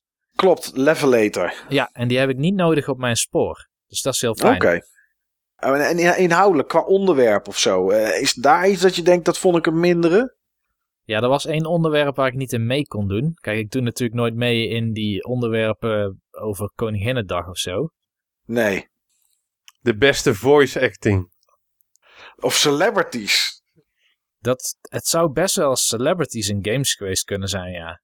Ja, omdat wij, wij kwamen met allemaal celebrities en jij kende de 80% niet. Nee, want ik keek maar. geen films en geen tv-series. Ja, Dat Dus moet dat was geweest misschien- zijn. Ja. oké.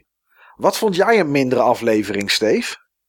Van al die afleveringen die we gemaakt hebben. Dat was voor mij vrij simpel. Ehm, Dat waren voor mij game controllers door de jaren heen deel 1 en deel 2.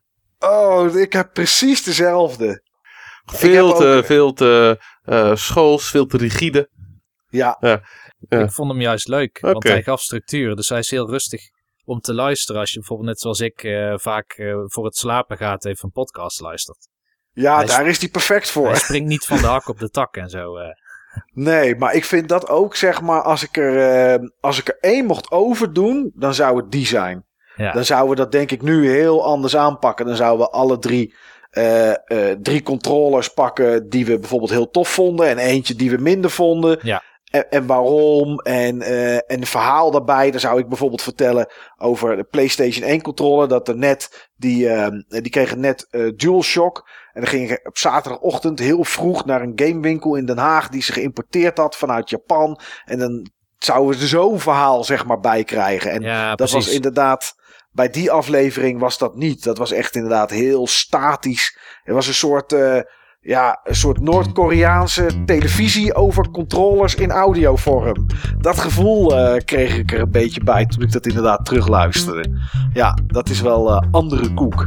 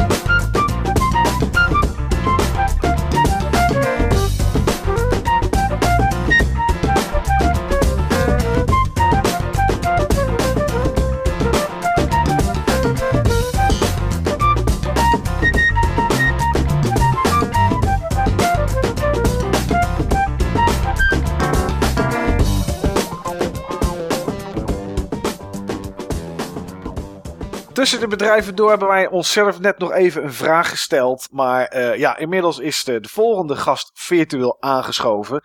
En voor de luisteraars van de Buttonbashers podcast is het denk ik voor een heel groot gedeelte van het publiek een bekende stem. Eh, eigenlijk zijn ze met z'n tweeën. Maar goed, eh één kreeg een soort van, ja, een soort pleinvrees, denk ik.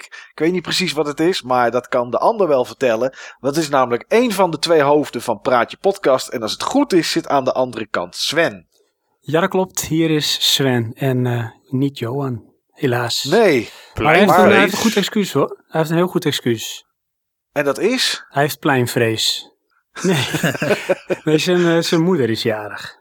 Oh, En hij moest eh, op de verjaardag. Dus eigenlijk, ja, eigenlijk vind ik dan ook dat we met z'n vieren even een liedje moeten zingen. Oh, je bent geloof ik niet fris. Dit is niet Praatje Podcast, hè. Dit is de Buttonbashers podcast. Oh, wacht, Ik draai hem om. Wij zijn vijf jaar jarig. ik denk dat wij eh, Johan gaan bellen. En of hij met heel de kamer misschien een liedje voor ons kan zingen. Ja. Oh. Nou, zullen we dat maar even doen dan? dat zou toch mooi zijn als we dat deden, inderdaad, ja. Hallo Sven, welkom. Ja, Ja, dankjewel. oh nee, dat zou ik niet doen. Dat zou ik niet doen. Dat heb ik bij de vorige gast ook niet gedaan. Want dan krijg je vaak dat mensen zeggen van... Oh, eh, ja, bedankt dat ik er mag zijn of zo. En we willen niet vissen naar complimentjes. Oké. Oké, Dus we is- hopen dat die zich spontaan aanbieden. Ah. Ja, Dat was bij de vorige gast ook het geval. Oh, die, eh, ze werden aangeboden, de complimentjes. ja zeker. Ja. Ja, dat kwam door eh, twee, twee vragen die, eh, die ik stelde, zeg maar. En ja, de ene had, had diegene gewoon geen antwoord op. En die andere, eh, ja, eigenlijk ook niet. Dat was eigenlijk ook eigenlijk alles. Dus, maar goed, voor de mensen die jou niet kennen, Sven. Die, die wel naar Buttonbashers luisteren, maar niet naar Praatje Podcast.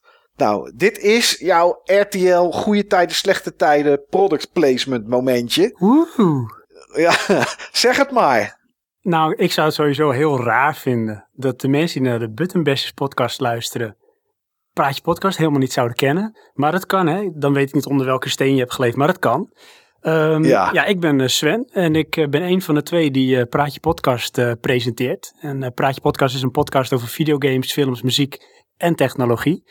Ik presenteer het met mijn beste vriend Johan, die hier helaas nu niet bij kan zijn. En dat is heel jammer, want ik voel me een beetje, zeg maar, in de minderheid. Ja, ontheemd inderdaad. Nou, met Johan erbij was je nog steeds in de minderheid, hè? Eh, Ja, dat het is nu- waar, het maar- numerieke overwicht was er nog steeds aan ons. Dat is heel scherp, eh Steve. Maar eh, Johan die telt natuurlijk wel een beetje voor twee. Maar Oh ik ja. ook. Ja, maar hal- hallo, ik ben, ik ben nog steeds bezig met afvallen en dat gaat echt heel goed, hè? Ja, dus nu is het anderhalf toch, eh Mike? Anderhalf wat? Nou ja, anderhalf Mike. Oh, anderhalf Mike. Oh, ik dacht dat je ging zeggen anderhalve kilo eraf. Nee, Oh. nee, nee. Ja, oh, daar ben Nee, ik dat- trouwens wel nieuwsgierig naar. Want ik had natuurlijk aflevering eh 84 geluisterd. Wat ik Ja. overigens een hele leuke aflevering vond over eh, Sunsoft, volgens mij. Ja. Eh, dan noemde jij op een gegeven moment ehm, je gewicht, want je was heel veel afgevallen. Is daar Ja. nu al wat meer van af? Of is er weer wat Toen was, ik, toen was ik 7,7 kilo volgens mij afgevallen. Mijn laatste officiële weegmoment is 9,4 kilo eraf. Heel netjes. Zo, dat is Heel eh, netjes. netjes. Nou, dat vind ik netjes. Kijk, dus je eerste compliment. Ja, Kijk, toch toch dat goed is- dat één van ons nog- zijn goede voornemen gehaald heeft. Ja, Oh. zeker. Maar ik moet... Ik, oh, heeft Niels Orbs gekocht? Eh, en we gaan door. Ja, oh, echt waar, Niels? Ik heb Orps gekocht, ja. Ah, hoe kan dit nou? Bedankt, Steve. Dit is wel mooi. Hoe kan dit, Niels? Ehm, ja, banners hè. Echt eh, gave units. En Hm. ik kon mijn, eh, mijn geluk en mijn spelgenot een impuls geven met een bedrag aan euro's. ja, dat wordt je door de game verteld. Eh, nou, niet, Dat is- niet dat heet- zo expliciet. Dat is echt een stemmetje, zegt dat. Oh, een stemmetje. Dat stemmetje komt niet uit je telefoon. Dat is niet dat er in de game staat... Wil, Niels, pst, wil je meer geluk en meer spelgenot? Geef dan nu 19,99 euro uit aan dit aanbiedingje. Meestal ben ik dat stemmetje. Ja. ik wil het zelf niet Oh. zeggen, maar eh, laten we zeggen, Steve heeft er wel een bepaalde hand in. Of ja, een kleine... Een klein Een hand. Je het gewoon, hè? Je wou het gewoon, hè? Dat is gewoon dat Ja. laatste zetje. Het vlees is zwak. Ja. Ja, ja, ja, tuurlijk. Daar moet ik eens mee aankomen als ik thuis kom. eh. Dan gaat het mis.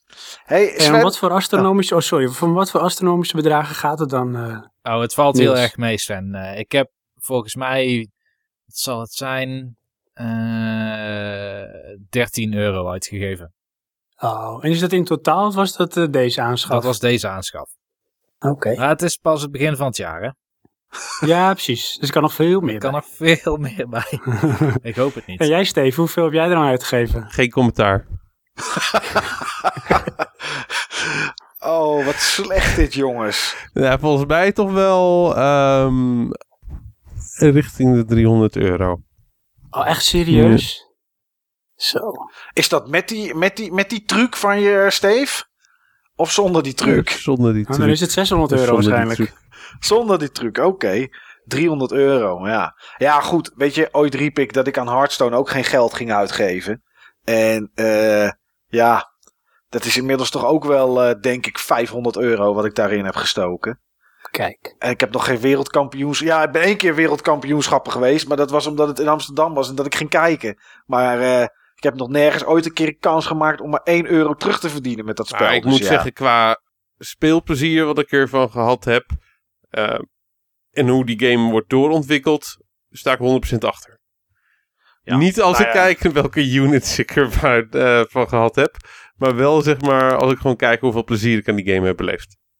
Nou ja, dan is het op zich gaat goed. niet over Fire Emblem, het gaat over ons. Precies. Maar je had dat geld ook uit kunnen geven aan Marvel films. En dan had je en geen plezier gehad en was je het kwijt geweest. Dus wat dat oh, betreft. oh raak ik hier, proef ik hier enige frustratie? Nee, nee hoor, nee hoor. Nee. Ik vond Black Eh, Panther vond ik trouwens echt super tof.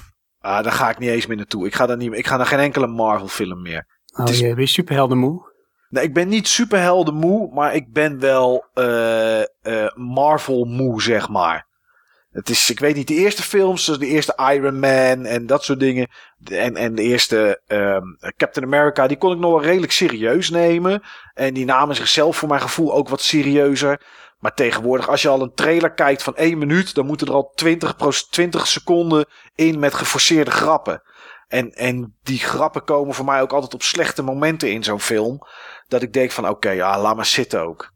Dus eh, nee, ik, eh, ik ben daar wel een beetje klaar mee met de Marvel Universe. Met MCU is het volgens mij. Hè? MCU. Klopt. Ja, eh. Ja.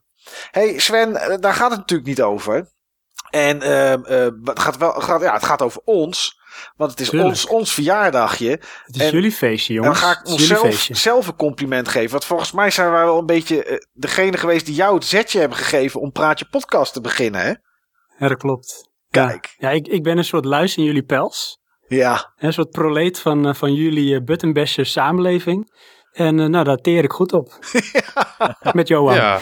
Joh, of zoals ik het zelf een beetje eh, zie. In de jaren tachtig had je Indiana Jones. En dat was een heel groot succes. En dan kreeg je zeg maar allemaal van die, van die films ook met een Indiana Jones-achtig logo. Met wat, wat bol stond met oranje letters. Zoals Romancing the Stone. Oh ja, daar moest ik ook aan denken. Ja. Ja. Dat was ook goed. En dan had je daar nog een aftreksel van. En dat is een beetje, eh, dan zeg maar, praat je podcast. Nee, dat is, dat is niet waar. Oh, ik denk, daar word ik vergeleken met Michael waar. Douglas. Ik denk, dat wordt het Nee, wat. nee, het is gewoon, praat je podcast is gewoon zijn eigen entiteit. Zeker. Nou, dat, Ja. zo zie ik het ook graag. Wij zeggen altijd zelf, hè, waar zeg maar buttonbash is echt informatief en eh, mensen met, met kennis en feiten. En dan heb je praatje podcast en dat is entertainment. Ja. Nou ja, dat is, dat, ja dat, daar zit denk ik wel het grote verschil in, inderdaad. Ja, en dat is, dat, bij ons schiet het wel eens alle kanten op. Maar zoals jullie dat kunnen, zeg maar, dat is tot een kunstvorm verheven. Ja, ja, dat heeft natuurlijk ook een beetje geschiedenis die ik met Johan heb. En eh, dan heb je gewoon dat soort gesprekken. Ja, ja want het is, het is iemand die ervan, ik bedoel, Steve en Niels ken ik eh, vijf jaar en een week, denk ik, op, eh, op deze ja. uitzending. Ja. ja, maar jij kende Johan al van heel veel vroeger, toch? Ja, dat, eh hoe oud zullen zijn geweest? Twaalf jaar of zo. Ja, precies. Ja, dat is, ja, dat is dan wel anders natuurlijk. Dat is anders, ja. Hey, ik, heb, ik heb twee vragen die ik even aan je wil stellen. En eh, Oh. dat is natuurlijk onvoorbereid. Ik heb, je de, ik heb niet van tevoren aangegeven eh, hoe en wat. Maar ja, Nee. dat, is, dat is wel zo. Eh, dat- Die heb ik Moet ik ook alvast de... mijn borst nat eh, maken? Nee, nee, dat komt daarna. Oh, Eh, oké. Welke aflevering vond jij het tofst van? Want ik denk dat jij ze allemaal geluisterd hebt, of niet? Eh, ik eh, heb ze ondertussen allemaal geluisterd. Ik zal je zeggen, ik heb er eentje. Ehm, dat was een van de meest recente afleveringen. Was die van Castlevania. Ja. Die heb ik toen nog even een tijdje laten liggen. Want ja, heeft niet zo heel veel appeal voor mij. Maar ik vind gewoon het gegeven naar buttonbestjes luisteren gewoon leuk. Dus dan maakt me zich niet heel veel uit waar het over gaat. Maar goed, die heb ik toen uiteindelijk toch nog helemaal geluisterd op de fiets. Want dat doe ik vaak als ik op de fiets naar het werk ga. Oh, niet als, Dus je, ik heb, niet als ik- je je scheert. Nee, want ik heb geen baardgroei. Oké. Oh, dat is lekker zeg. Dat zou ik ook wel willen. Er zit Chinees bloed, hè. Mijn vader die eh, heeft een moeder die eh, Indonesisch is met ook Chinees eh, bloed. Ja. Dus dat, dat loopt in de familie. Jij hebt echt gewoon geen baardgroei? Ik heb geen baardgroei. Oh, daar ben ik leugen. jaloers op, jongen. Ja, ik zou altijd wel een baard willen hebben. Ja. Dat heb ik dan. Nou ja. Er zijn oplossingen, er zijn oplossingen voor, hè? Ehm, je Ja, kan in zo? Turkije kan je gewoon zeg maar dat, eh, dat, dat via hoofdhaar dan zeg maar eh, laten implanteren. Oh, kijk Dan zo. halen ze hoofdhaar weg. Of als je, zeg maar, als je zeg maar echt eh, een volle baard krullen wil, hebben ze andere oplossingen voor. Maar dan, eh, ja, dan heb Ik heb een beeld bij. ja, dan, ja, daar, voor, voor sommige mannen schijnt het enorm trauma te zijn. Ja, nou ja, ik Ja, wou net precies. zeggen, er is wel een goedkopere oplossing. Dat is dat ik gewoon het haar van mijn rug een keer naar je opstuur. En dat je dat met een pritstiftje gewoon op je kin plakt. Ah, dat kunnen we eens een keer proberen. Ja. Hè? Ik moet toch weer oogsten, dus wat dat betreft... eh, Oogsten. maar ik denk in plaatjes, hè. ja, nee, dat is prima. Daar, daarom zeg ik dat. Maar als je er toch één moet uitkiezen, of, of een soort onderwerp of zo. Wat, wat is dan het leukst om naar te luisteren? Eh, ik heb het al eens een keer genoemd. Het was volgens mij tijdens de Buttonbashesdag eh twee jaar geleden. En de leukste aflevering van jullie vind ik eigenlijk nog steeds die over de game rooms. Oh, die was heel echt het een hele oude is dat hoor. Ja, Ja, ja. dat vond ik zo we- tof. Dat wakkerde ook bij mij een beetje zeg maar ja, het verzamelen aan. Omdat dat gewoon eh, in alle geuren en kleuren werd het verteld hoe de game rooms eruit zagen. En er werd volgens mij ook uiteindelijk een game room werd gekozen als beste game room. Ja, klopt ja. En eh, ja, die heb ik volgens mij ook wel een paar keer geluisterd. Dat vond ik echt leuk. Wat ik leuk vond aan die aflevering, was dat we ook heel duidelijk zeg maar, de link hadden met het, ehm, met het forum. Klopt. Ja, inderdaad. Ja, daar komen we straks nog wel op terug. Er zijn wel mensen die dat graag meer eh, zouden willen zien als het onderwerp daar zich verleent. Maar dat, eh, daar komen we straks wel even op. Ehm, welke aflevering vond je een, de, een mindere aflevering? Ik ga niet zeggen een slechte. Al, eh, al, als, al heb ik zelf, als we de pilot aflevering terugluisteren, dat echt wel meteen een krom in mijn slipper staan, zeg maar. Maar ja, goed. Ach man, je moet die van ons eens luisteren. Dat is toch echt ernstig. ja, maar maar dat kan bij jullie vooral ook door het geluid. Klopt, ja. Maar is, is er een aflevering van, van ons dat je denkt van, nou, die vond ik minder? Ik snap nu waar die complimentjes vandaan kwamen bij de vorige gast. Want die zijn, zijn namelijk geen. geen. Ja. Ja, precies. ja, ja. Ja, dan denk ik de minste is die van Castlevania. Want ja, daar heb ik gewoon niet zo heel veel mee. Nee, oké. Dus dan vind ik het introductiegedeelte leuk en de game talk. Maar het hoofdonderwerp, dat is dan gewoon lekker luistervoer. Alleen, ik heb er niet zoveel mee. Nee, oké. Snap ik. Eh, ik heb jou de afgelopen week via Facebook Messenger een beetje zitten bestoken met de naam die jij al genoemd hebt. Henk Westbroek. Ja, Want ik heb namelijk iets voorbereid. Wat ik... oké. eh, ik ga even een emmertje water halen. nee, dat, borst alvast even nat dat, dat hoeft niet. Dat hoeft niet. Oh, Eh, heb jij ooit wel eens naar het radioprogramma van Henk Westbroek geluisterd? Vroeger, want het is natuurlijk echt lang geleden. Op Radio 3.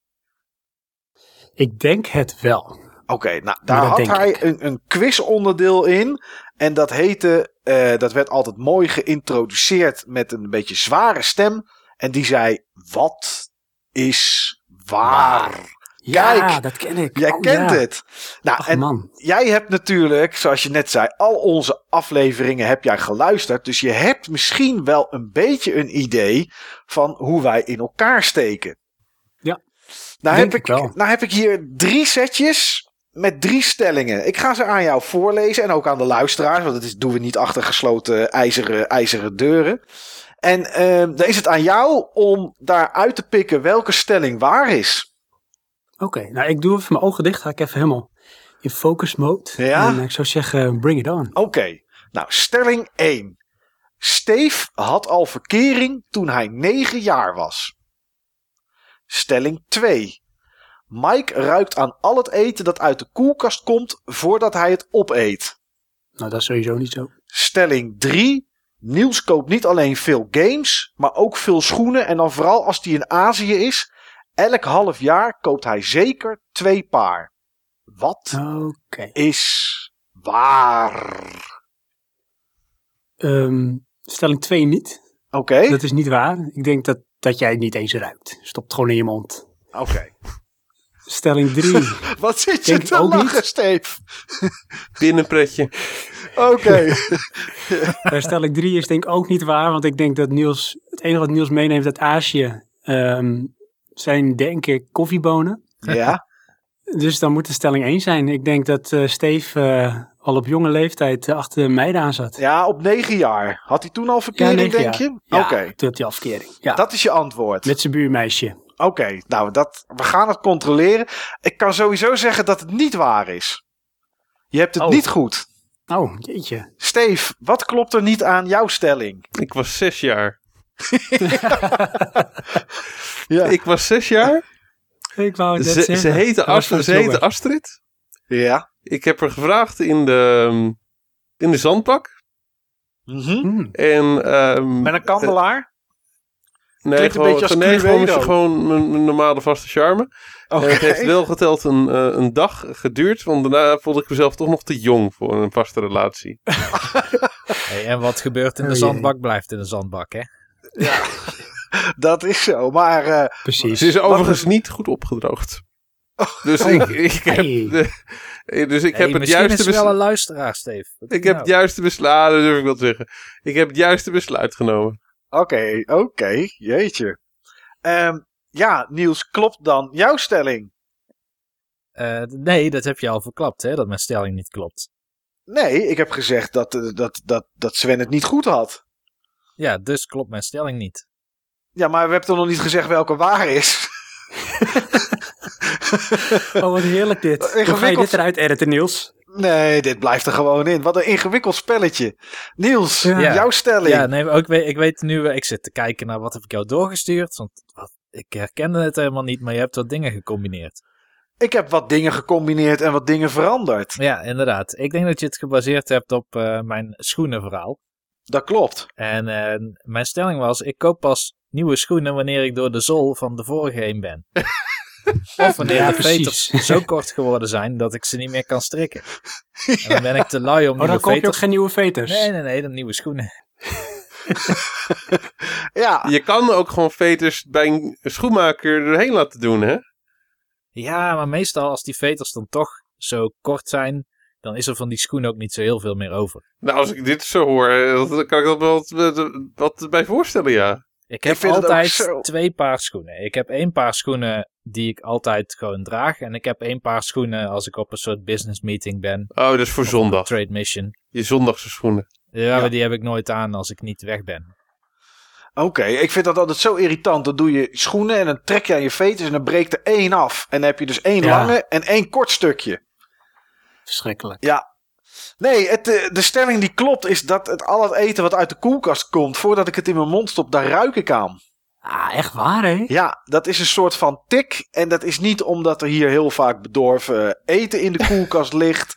En dat ik denk van, is het nog wel goed?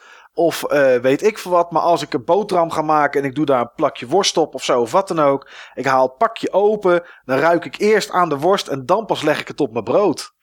Dat is echt gewoon een soort dingetje. Dat doe je gewoon. Ja, dat doe ik gewoon met alles. Als ik, eh, weet ik veel, als ik bij de eh, slager of bij de poelier of bij de Albert Heijn of waar dan ook vlees koop om, om te bakken of te braden. Ik maak het pakje open, ruts.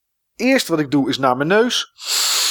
Even ruiken en dan pas ga ik er wat mee doen. En ze hoort het ook, hè? Hoort het zo? Dat is de beste manier om zeg maar te controleren of je bederfelijk of beder- bedorven voedsel eh, aan het eten bent. Ja, Nou, ja. Dat zegt veel meer. geur zegt veel meer dan, eh, dan eh, houdbaarheidsdata. Of eh, tenminste houdbaarheidsdata. Of tenminste houdbaar tot Tot. data. Want dat is echt onzin. ja, dat klopt. ja. Maar heb je dan wel eens ook een andere beslissing genomen? Dat je dacht van, eh, nee, Ja. nee dit, eh, dit wordt hem niet. Ja, ja, ja, zeker. Tussen de middag eet ik vaak of, of een gebakken eitje of een tosti of zo. Dat doet Bianca dan voor mij klaarmaken.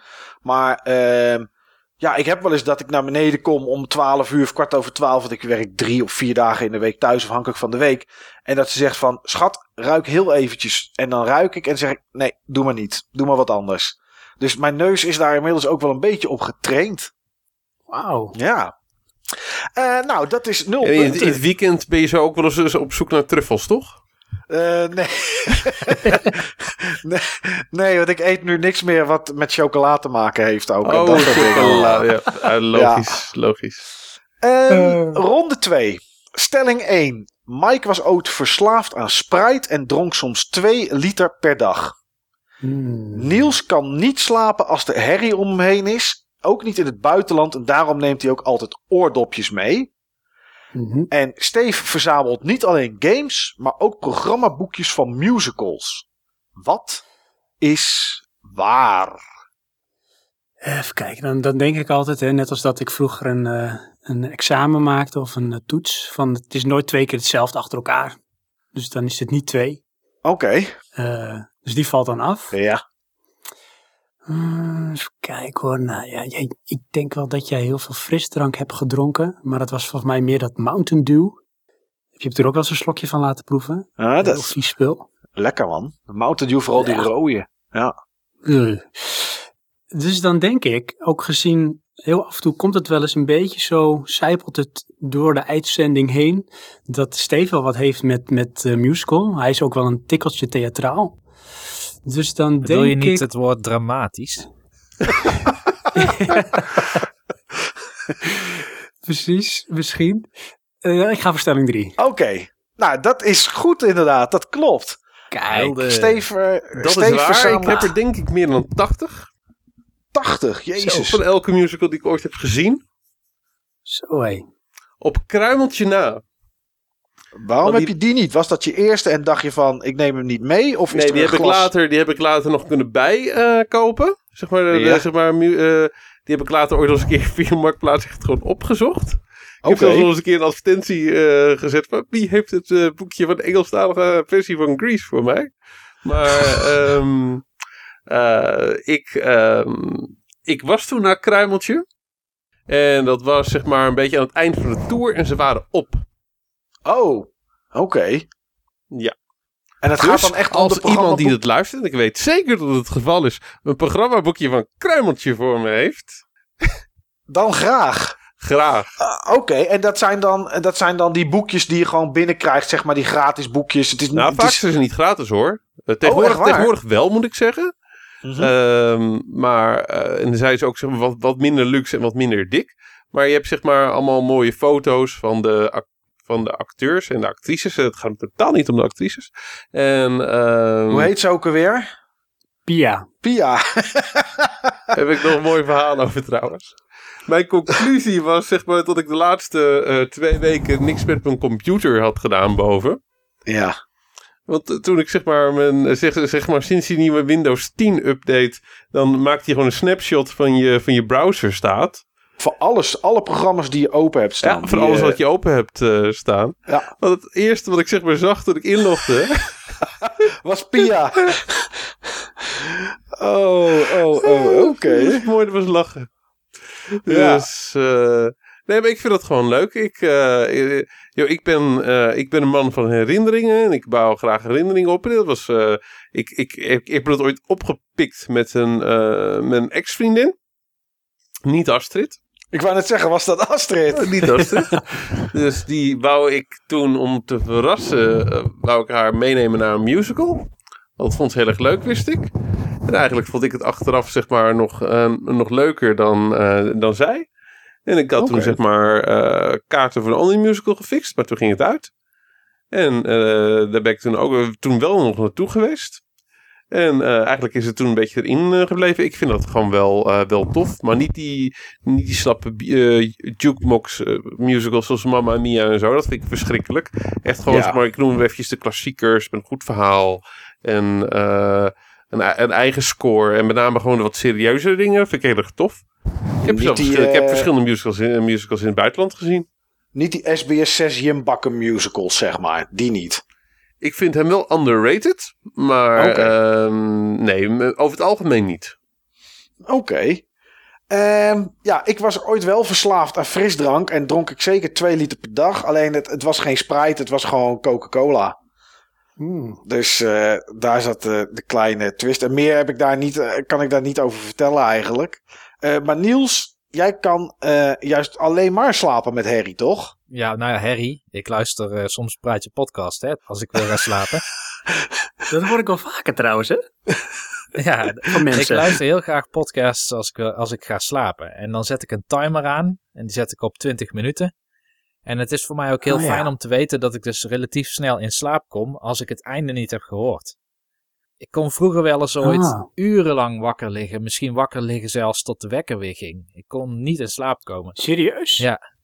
Nee. Maar hoe kan dat dan? Ging je dan over dingen nadenken of zo? Of, eh, Nee, nou niet per se. Ik weet ook niet precies waardoor het kwam.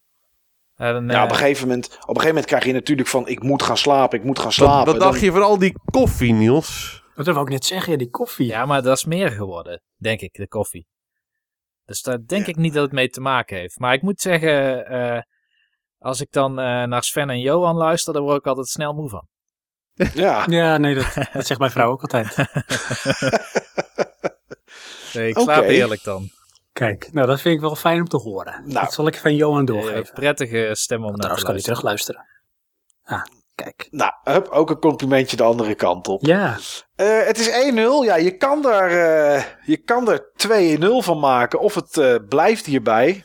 Of eigenlijk is het 1-1 dan, hè? Dat klinkt spannender. Het is 1-1. We krijgen de shootout. Zo noemen ze dat dan. Ga voor de winst. Oké.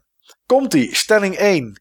Niels drinkt niet alleen een stevig ontbijt met een halve liter koffie. Er gaan ook drie boterhammen en een banaan doorheen. Steve heeft zijn username Mr. Sirius niet verzonnen voor Palrox, het forum dat bestond voor Buttonbashers. Niet door ons gerund, maar wel waar wij zeg maar uit ontsprongen zijn. Maar heeft deze daarvoor al eerder gebruikt. En stelling 3. Mike wast zijn kleding altijd eerst voordat hij het aantrekt. Nieuw gekocht is, is eerst wassen. Wat is waar? Jeetje, me kreetje zeg hé. Nou, we bouwen de spanning even op. Zou je nog één keer stelling 1 kunnen voordragen? Tuurlijk, ik zal ze allemaal snel nog even laten komen. Niels drinkt niet alleen, een, eh, drinkt niet alleen bij een stevig om, hè? Niels drinkt niet alleen een stevig ontbijt met een halve liter koffie. Er gaan ook drie boterhammen en een banaan doorheen. Steve heeft zijn username Mr. Sirius niet verzonnen voor Palrox, maar heeft die al eerder gebruikt. En Mike wast ze altijd eerst zijn kleding voordat hij het aantrekt. Nieuw gekocht is eerst wassen. Ehm, jeetje, kijk, je zou nu, als je dan weer gaat ontleden, zou je kunnen zeggen van, nou, we hebben één keer ehm Steve gehad. Ehm, nee, dat zeg verkeerd. We hebben één keer... Eén keer ehm, had er eentje van mij die waar Mike, was. Ja, Precies. Eentje van één keer Steve. Dus dan zou je denken, nou, misschien dan voor de vorm één keer Niels. Maar ik denk als ik zo... Niels is volgens mij niet echt een ontbijter. Ik denk dat hij wel gewoon met een paar goede bakken koffie begint. En dat hij later dan nog even wat eet. oké. Patatje of zo. Ja, Toch? Je eet alleen patat, Daar Niels? zeg ik geen nee tegen. nee. Ja, precies. Ehm, even kijken, jij hebt natuurlijk, als ik jou, jij ruikt aan alles, dus misschien ben je ook wel dan zo dat je denkt, alles moet eerst gewassen worden voor de, voordat ik het aandoe. Mm, ja, ik ga voor die laatste. Ik ga toch voor die laatste. Oké, Stelling 3. Dat ik eerst mijn kleding was voordat ik het aantrek, ook al is het nieuw gekocht. Ja. Ja, helaas. Dat is niet goed.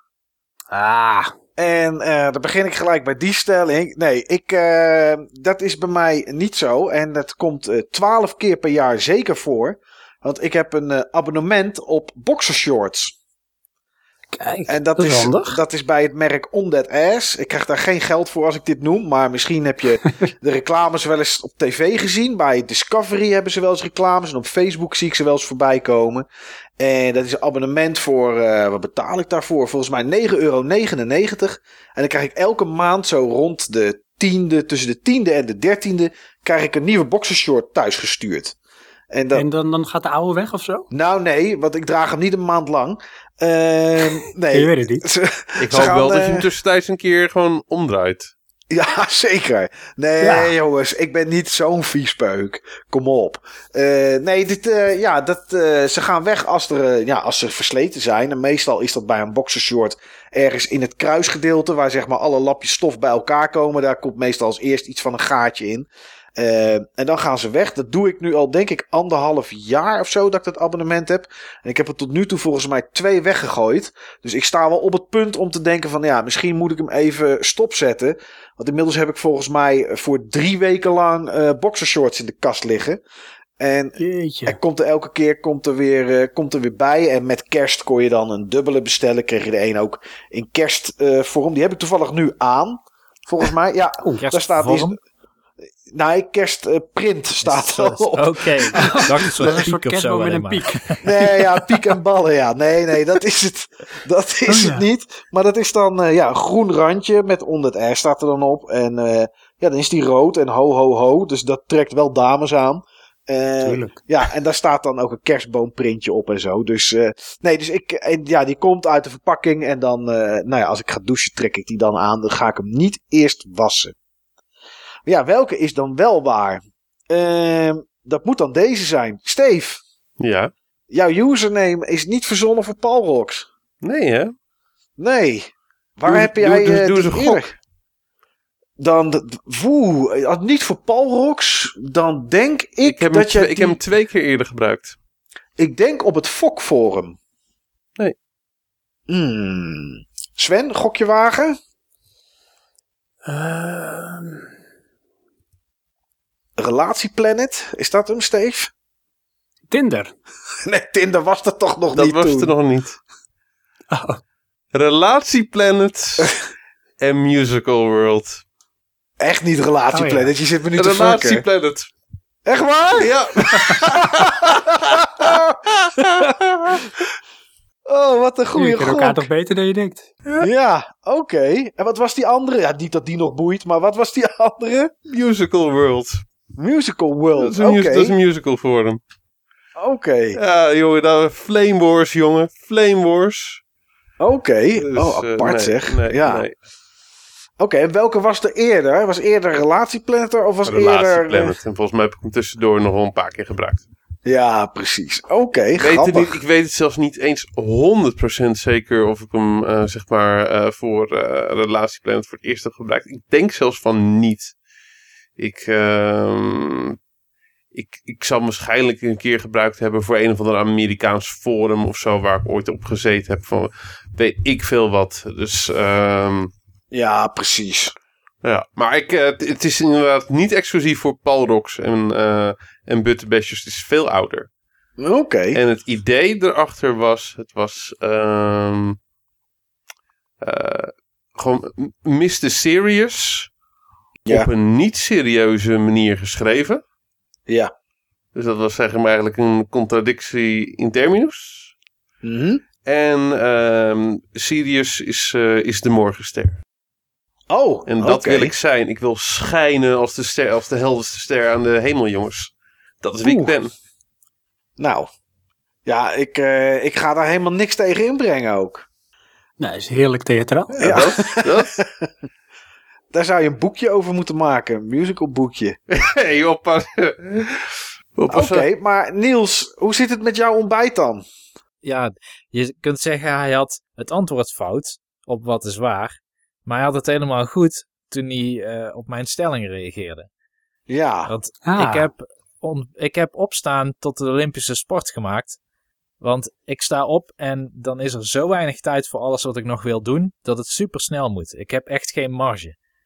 Dus als ik iets te lang ehm, ergens blijf steken, zeg maar, in mijn eh, opstaanketen of proces, dan, eh, dan is ontbijt hetgene wat, eh, wat het niet haalt. En dan is dat iets wat ik misschien onderweg doe, maar on- naar mijn werk toe komen is ook een sport. Daar zitten ook een aantal overstappen in en eh dat moet je ook maar net allemaal halen. Het kan zijn dat ik ontbijt gewoon oversla om pragmatische redenen. ja. Ik durf ook wel te zeggen, Niels, dat het dan altijd zonder banaan is. Dat is altijd zonder banaan, hè? Ja, Dat is niet nodig. Ik heb eh, gewoon zo'n bruistablet eh, s ochtends en er zit alle vitamine in. Dus die banaan, die, eh, is dan zonde, toch? ja nee, Zo eens. maar je, hè? je hebt... Je, je, je, je, Je moet je ik- pellen en zo. Ja. Ja, ja, dat is echt... eh poeh, dat is echt heel erg veel werk. Maar je had wel iets. Wat had je tegen mij gezegd? Eh... Oh ja, hier zo. Je hebt van alles geprobeerd met ontbijt. Maar het enige wat je naar binnen krijgt, een uur na opstaan... is eh, koffie, een halve liter... en dan vanillepudding met moes, met muesli. Oh ja. Geen yoghurt. Nee, geen yoghurt. Nee, ik heb bij Steven ik ben daar een keer blijven slapen, meerdere keren blijven slapen. En Steve die heeft meestal, s ochtends, kwark met yoghurt. Met, eh, kwark met yoghurt, voor mij. Kwark met muesli. en toen dacht ik, nou weet je, dat is best wel efficiënt. Je hoeft er niet een Ja. boterham te gaan smeren. Je hoeft niet te bedenken wat je op je boterham wil. Je hebt gewoon één standaard ding. Nou, heb ik heel even geprobeerd, maar ik kreeg het gewoon niet weg, s ochtends. Oké. En toen heb ik op mijn werk een keer tussen de middag, daar hadden ze op een gegeven moment dus ook van die, van die muesli prefab meukdingetjes gemaakt. Maar die hadden ze een keer voor de grap in de vanille pudding gedaan. In plaats van in eh, kwark of in yoghurt. En ik dacht, hé, hey, dat is volgens mij wel iets wat ik 's ochtends kan doen. Dus dat heb ik een tijdje geprobeerd. Maar het is nu al een tijd niet gelukt ook om op die manier te ontbijten. Oké, dus het Dat blijft, doe ik veel tegelijk, koffie. hè. Dus dan sta ik op en ik zit koffie te zetten terwijl ik dat eet en zo. Super efficiënt. Maar zou je Af dan toe niet... edit hij eventjes een podcast. eh, Ja, ja. Maar, maar, maar misschien heel stom hoor. Maar is, is het niet een idee om een kwartiertje eerder op te staan? Ja, dat ligt eraan hoe je je voelt zo 's ochtends, hè. Oh ja. Ik lig zo lekker, jongen. Oh. Maar hoe laat ga je, ga je slapen dan s'avonds? Of 's nachts? Ehm, Nou, ik probeer om half twaalf te gaan slapen. En dan moet ik om eh, kwart over zes soms op. Eh, maar eh, het wordt soms wel kwart over twaalf, half één. Oké. want je- Dat je naar bed gaat? Ja. Of dat je opstaat? Nee, dat ik, nee kwart over twaalf, half één, dat ik naar bed ga, inderdaad. want Ah, jij gaat altijd Niels eh, die werkt in het on- onderwijs, dus die spijbelt gewoon af en toe. Ja, Ja, precies. Die kan- kan zijn eigen bonnetjes schrijven. die kan gewoon ziek melden. En dan staan de leerlingen te juichen. Net zoals dat wij dat vroeger deden als er weer een leraar ziek was. De kerel kon wel dood zijn of een terminale ziekte. Maar wij stonden te juichen hoor als zijn naam op het bord gehangen werd. gehangen werd. Ik ben Zo volgens mij de enige op mijn werk die niet ziek is geweest al meer dan een jaar. Ik heb ook die Oh, griep dat is overleefd. netjes. Nou, hij heerst nog Zijn, steeds. dan Hè? zijn die pillen toch ergens Ja, goed voor, hè? Ja. Ja. Maar jij gaat altijd op tijd slapen, toch Sven? Weet ik uit betrouwbare bron. Ja, klopt. Ik heb echt minimaal acht uur slaap nodig. Oké. En het liefst, liefst een uur of tien. Maar goed, dan moet je wel heel vroeg naar bed. Maar het, het komt wel eens voor dat we zeg maar praktisch nadat we de kids op bed hebben gedaan, zelf ook naar bed gaan. Ja, dat, En dan gewoon Het komt ook wel eens voor dat jullie nog eerder liggen dan de kids, toch? Heel soms. Ja, mijn dochter is nu wel op die leeftijd dat ze op zich wel zelf naar bed toe kan. hoe en oud is die nu? broertje ook even naar bed toe brengt. Die is vier. Die is vier. Oké. Ja. Ja. ja. dan komt hij jou een verhaaltje voorlezen. Ja, precies. Nou, dan lig ik al te slapen hoor. Ja. Als die net zo'n stem heeft als jij, snap ik dat. Want dat helpt bij Niels ook. Dat klopt. Ja. Ja, ja, ja. Ja. Want, en, je, en, je, en je jongste, die is nu een paar maanden of zo, denk ik, toch? Die is. Augustus? eh, kijken. Die is van juli. Oh, juli. Juli. Dus die is bijna acht maanden. Die ligt nu hier lekker te slapen. Want, eh, ik neem dit ook op eh, vanaf de camping. Hè. Oh ja, Ik jij was, niet thuis. jij was niet ik heb thuis. geen huis. Ik heb geen huis. Heb je nu geen huis meer op dit moment? nee, Te snel verkocht. ik zit, ik zit tussen twee huizen in. Heb je je complete huis voor- en alle je bezittingen verkocht om de bitcoins voor te kopen of zo? Eh, nee, nee, nee, nee. Sven gaat short. Nee, dat zou heel slecht zijn. Ja, precies. Nee, ik wil gewoon off the grid. Dus eh, gewoon helemaal weg uit Ja. alle registers. En eh, ik zit nu ergens op een eh, camping de Luwestek. In een chaletje. Oh, wat, wat Met mijn knus. ziel hier zo onder mijn arm. Ja. Maar wanneer is je nieuwe huis, eh, wanneer kan je daarin? Hoe lang moet je nog zitten hier? Nog ehm, kleine vier weken. Dus eh, 3 april krijgen we de sleutel. Oh, oké, oké. Dus dat is nog te overleven. Ja hoor, zeker. En ik moet zeggen, dit, eh, dit is zeg maar voor campingbegrip is dit wel luxe hoor. Ja, want jij zei dat. Ik zit op de camping. En toen stuurde je er straks een foto. Toen zag ik iets met handdoeken op de grond. En weet ik wat. Ik denk, oh, je tent is lek of zo. Maar je zit niet in een tent. Nee. Nee, ik doe altijd voor de reverb, want ik heb altijd een beetje een bassige stem. Ja. Eh, leg ik altijd handdoeken op tafel, want anders gaat alles mee resoneren en dat komt ook door in het geluid. Ja. En dan heb ik de tafel ook zo gepositioneerd, terwijl mijn vrouw heel hard loopt te zuchten hier in eh, de keuken. Eh, heb ik zo de gordijnen heb ik, voor me, dus dat, dat zeg maar absorbeert ook nog wat geluid. Oké. Dus vandaar. Ja, maar die staat nu in de keuken, omdat dat ze op. natuurlijk niet bij jou in de buurt kan zijn, want dan komt haar geluid ook mee. Klopt. Hoe, hoe vindt zij het eigenlijk dat jullie podcasten? Heel eerlijk, eerlijk antwoord. Ja, tuurlijk. We, vanavond Ze is... heeft er helemaal niks mee. Oké. Ze heeft volgens mij ook nog nooit een aflevering of een seconde ervan geluisterd. Behalve als ze iets meekrijgt, omdat we het in eerste instantie bij ons thuis opnamen. Ja. En dan gaat zij gewoon altijd naar boven en is van, eh, nou ja, meestal eten we dan even met z'n allen, want Johan eet heel vaak dan mee. En dat is dan altijd gezellig. En het van, nou, nou jongens, eh, veel plezier hè. En dan gaat ze lekker naar boven. Oké, oké. Maar vindt ze het wel leuk dat je het doet? Of vindt ze het een last? Of, of... Nee, ze heeft zoiets van, nou joh, wat, eh, als jij eh, daar plezier uit haalt, leef je lekker uit. Ja, dan moet Valt je... mij er maar niet meer lastig. zeg Nee, maar dat. precies. Oké. Ja, ja, ja. Oh. Dat vind ik prima. Ja, nee, ja, tuurlijk. Als het op die manier kan, is het goed toch? Zij zal misschien ook Ja. hobby's hebben waar jij niet lastig gevallen mee wil worden. Nou, zo is dat. Welke dan? Nou, heel veel Facebook, eh, Pinterest, Oh ja. series kijken, waar ik niks mee heb. Ja, oké. Ja, de social media vrouwenkanalen, zullen we ze maar noemen. Precies. Je kent het wel. Oké. Nou, ik Eh, zag anders net op zo'n eh, social media vrouwenkanaal... zag ik het beste nieuwsartikel wat ik ooit heb gelezen. En dat was. Het is echt geweldig. Elderly woman accused of trading her 65 cats to steal from neighbors.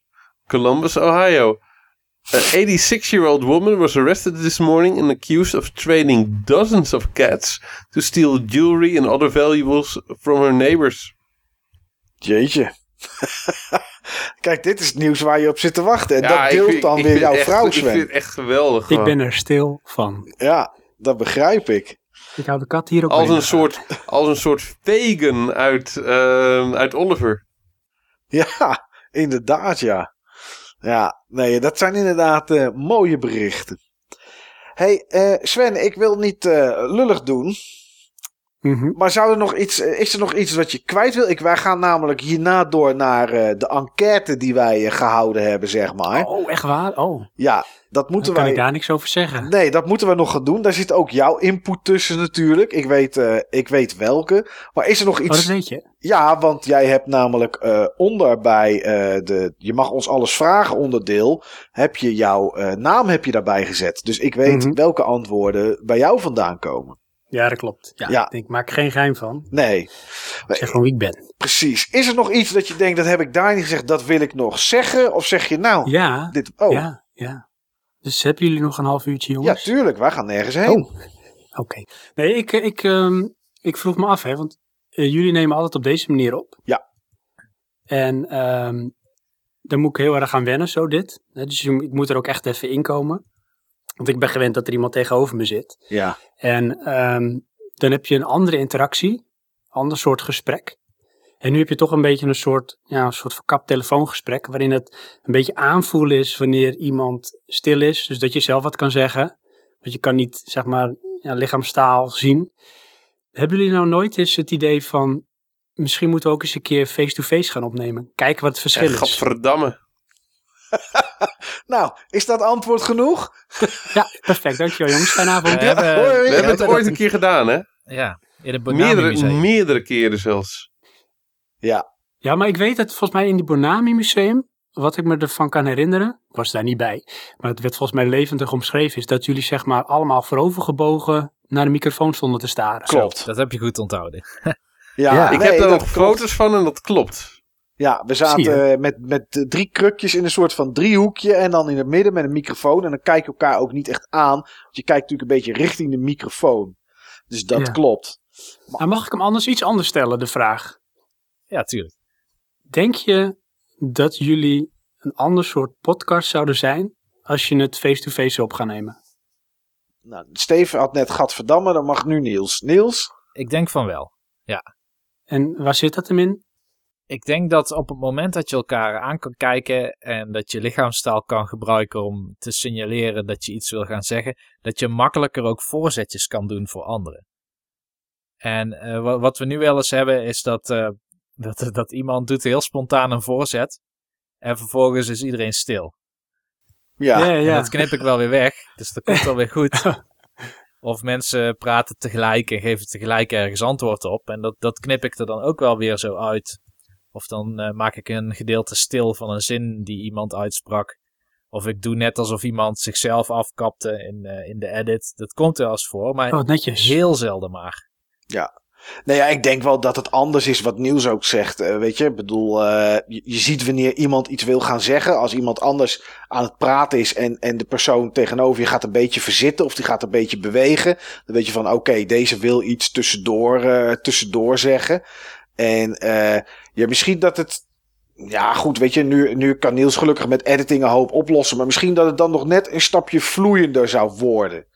Als we dat zouden doen.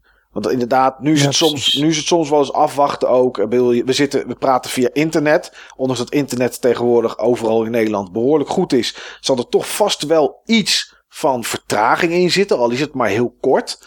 Ehm, dus dan heb je wel eens dat je elkaar be- interrumpeert. Terwijl dat eigenlijk niet zou hoeven als je ziet dat iemand nog wat door gaat praten.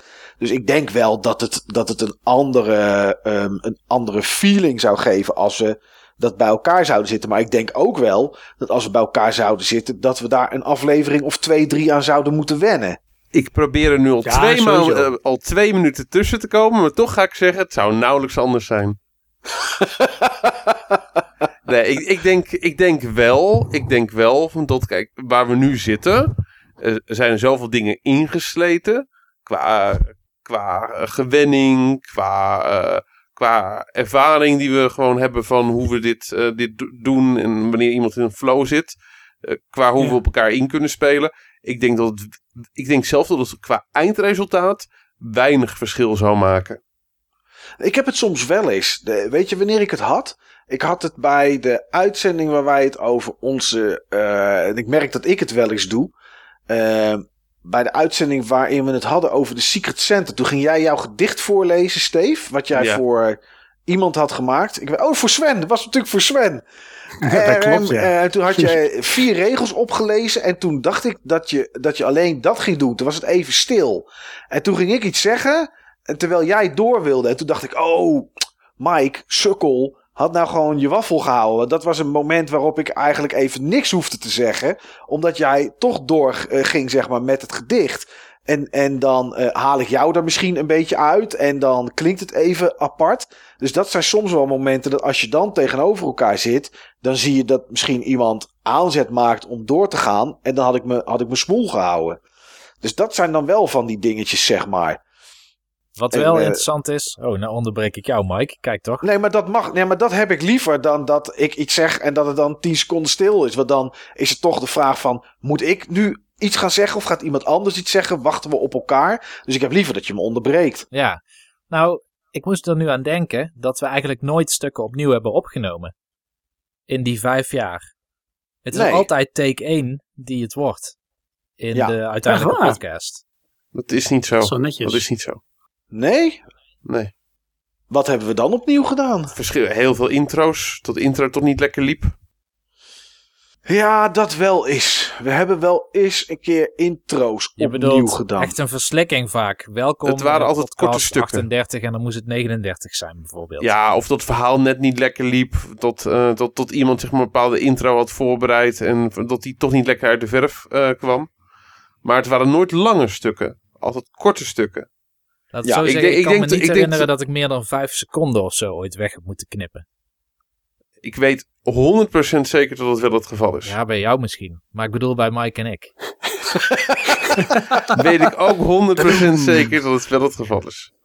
Ja. Nou ja, maar het, het, zal, het zal niet enorm het is, lang zijn. het is spora. Nee, het is niet zo dat we een gesprek hadden of zo. En dat de feiten niet klopten. En dat we terug moesten. En dat we bijvoorbeeld 10 minuten Nou ja. opnieuw moesten gaan, eh, gaan Nee, praten. maar dat is ook zo. helemaal niet leuk. Ja, Jo en ik hebben wel eens eh, hebben twee afleveringen helemaal opnieuw gedaan. Helemaal opnieuw? Ja, maar dat snap ja, ik helemaal wel. opnieuw. Dat was zeker over die elektrische auto. Nee, nee, nee. Oh, Nee. Dat was eh, aflevering 1 ja. van, ehm eh, het ook weer? True Detective. Oh, ja. En dat kwam, toen hadden we net die nieuwe microfoons. En ik had het idee om mijn mond zo'n beetje op die microfoon te leggen. en ik slaat die lekker uit. Nou, dat werkte wel goed. Nou, het was natuurlijk één grote distortion wat je nooit meer goed kreeg. Nee. Dat was een gesprek van 2,5 uur die we toen een dag later weer helemaal opnieuw hebben gedaan. Jezus.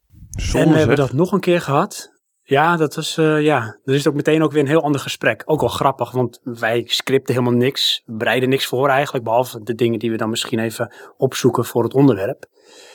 Maar eh, ja, dan krijg je gewoon weer een ander gesprek. En de andere keer was er volgens mij gewoon iets dat, dat een van de microfoons gewoon niet opnam. Ja, gewoon een technische storing, zeg maar. Ja, en die hebben we toen ook helemaal opnieuw gedaan. Oké. Mijn Ja, grootste bereiden- angst, mijn grootste angst is van dat een van ons een keer ehm, zijn audio kwijt is. En mijn allergrootste angst is dan nog dat ik dat ben. We hebben het één keer gehad. Ik weet niet, Oh, meer, ja, ik weet niet meer bij wie. Bij mij. Ja, hè, we, hebben een keer, we hebben een keer iets van 20 minuten uit een eh, hoofdonderwerp moeten knippen. Eh, of, je hebt, of, of Niels had alleen dat van mij en van jou gebruikt, Steef. En hoorde je een hele tijd Niels niet en moeten knippen. Omdat bij Niels had toen nog die smerige, smerige, smerige MacBook. Zo'n Apple product. En dat ging toen eh crashen. Wacht even, je viel even weg. Oké, maar nou wacht zeg even, ik het met liefde Ah, nog een het komt keer. door mijn AirPods, Ja, denk een smerige, smerige Apple product. En toen was, eh, Ah. was eh, toen crashte zijn Audacity en toen was hij een heel stuk kwijt. Klopt. Weet je dat ik, maar misschien vul ik het in. Ik heb een keer gehad in een van de afleveringen dat ik echt dacht van wat is Niels lang stil. Nou, dat zou die geweest Dus misschien was zijn. het die aflevering. Ja. En mooi is, weet je, dat, voor de rest, daar heeft een luisteraar natuurlijk, die heeft dat niet door. Want die weet niet wat, je, wat hij niet weet. Nee. Nee, dat is ook zo. Maar dat is, eh, ja, dat is een keer gebeurd, inderdaad. Ja, ja, dat klopt. Maar ik vind het ook altijd, weet je. Ik heb, ah, we nemen op met Audacity. Ik laat het openstaan. Totdat wie transfer straks tegen mij zegt dat het bestand goed verzonden is naar Niels toe. Ik wil niet degene zijn, zeg maar, die inderdaad de hele podcast een keer eh, ja, verzwendt, zeg maar. Door, eh, door, door, door als een soort grasmat daar met mijn kin op te gaan liggen. Dat, eh, nee, dat, dat wil ik gewoon niet. Dus, eh, nee, ja, dat. Maar ja, goed. Wie, wie weet doen we het ooit een keer, Sven, om terug te komen bij jouw vraag. Een hele uitzending opnemen terwijl we tegenover elkaar zitten. Maar Ik zou er echt heel benieuwd naar zijn. Wat, wat dat voor effect zou hebben. ja, Want ik denk echt dat het dan heel anders is. ja dat denk ik ook. Ja. Oké, nou, eh, ja, wij moeten door. Dat klinkt natuurlijk heel eh, alsof we een wijs schema hebben. En dat heb ik ook gemaakt, al klopt daar inmiddels niet zoveel meer van. Eh, maar ja, dat is live radio maken, zullen we maar zeggen. Eh, ja, Sven, ik wil je bedanken voor je tijd. Nou, ik vond het eh, wederom eh, leuk om eens aanwezig te zijn. Ja. Eh, ik heb jullie nog helemaal niet gefeliciteerd trouwens. Nou, doe dat, doe dat eens. Ja, dankjewel. Dank je. Ja, en of je Wat misschien nog een paar dag van vijf complimentjes gewoon even in wil smokkelen. Oh ja, ja dat, eh, ik, ik vind het echt een... Ik denk zeg maar op gamegebied vind ik dit de beste Nederlandstalige podcast. Ik voel het inderdaad, Niels. Wat, ik snap, ja, eh, super spontaan. Echt, Ik ja, snap, eh, Niels, ik snap dat in slaap vallen. Ik snap het hoor. Ik had het, ik had het nu ook.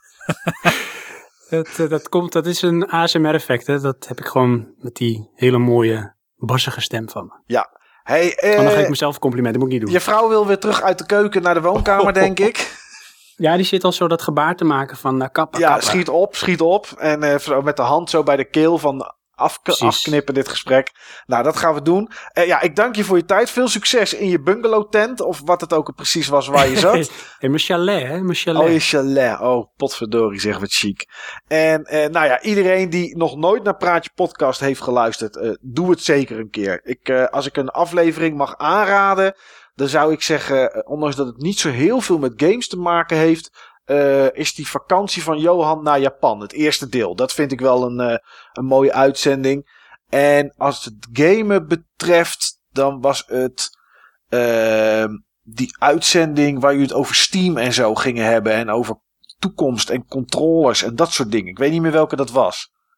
Oh ja, was dat eh, volgens mij ehm, de toekomst van digitale distributie of zo? Ja, zoiets. Die. Nou, kijk even op Soundcloud, iTunes, weet ik wat, door die lijst Juist, heen. juist. Dat is, eh, En als je slapeloosheid hebt, dan moet je ook luisteren. Ja. Ja. Want dan lig je zo te slapen. ja. En als je je tenen krom in je schoenen wil hebben, en als laatste, dan moet je een praatje actueel luisteren. Waar Johan naar Leni of zo is geweest.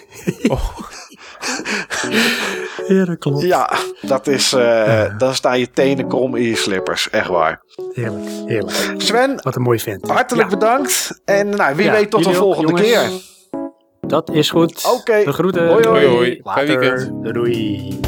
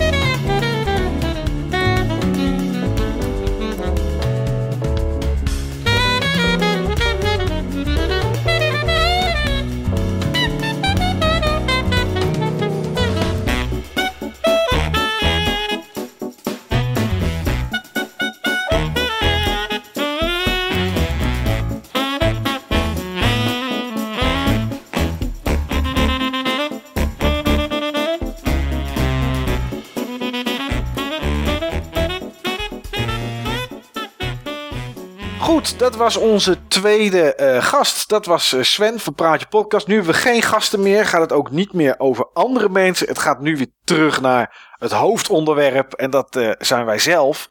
En ik heb vernomen, eh Sintersteef, dat jij iets van een doosje, denk ik, of een envelop richting Niels hebt gestuurd. Ja, is een, dat is een doosje. Ja? Ik heb niet naar hem gestuurd. Oh, Ik heb persoonlijk aan hem gegeven. Oh, oké. Ja, want eh, Niels was een tijdje geleden bij mij. Ja, En ehm, als dat niet het geval was geweest, dan had ik het gestuurd. precies. Ehm, En, het, en, en Niels, jij weet niet wat het is. Nee, Het is Nee. nog ingepakt. Ik heb het eh, specifiek gekocht voor, ehm, voor, voor Niels. Ja, Niet, ehm, ja, niet om jou achter te stellen, eh, Mike. nou, maar ze vond omdat- het ook niet, dus dat scheelt. Nee, maar zeg maar, eh, deze podcast is toch oorspronkelijk het idee van, van Niels. Zeker. Dus toch een beetje Niels' kindje. Ja. En daarnaast heeft Niels er zoveel uren en uren aan editingwerk ingestopt. in die vijf jaar. Dat ik vond dat, dat Niels daarmee nog een klein beetje in het zonnetje gezet mocht worden. Vind ik ook. Oeh. Ehm, ja, Niels, ja. het, is, het is aan jou. Eh, vertel wat je doet, wat je ziet. ja, is goed. Ik heb dus nu een, eh, een pakje in mijn handen. En er staat op 5 gamma A BB uitroepteken.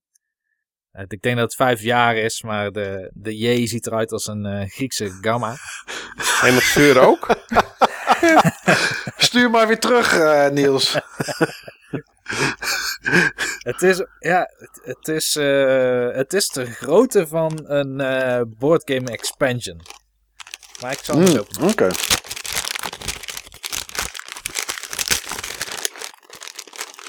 Heel veel plakband. Aha.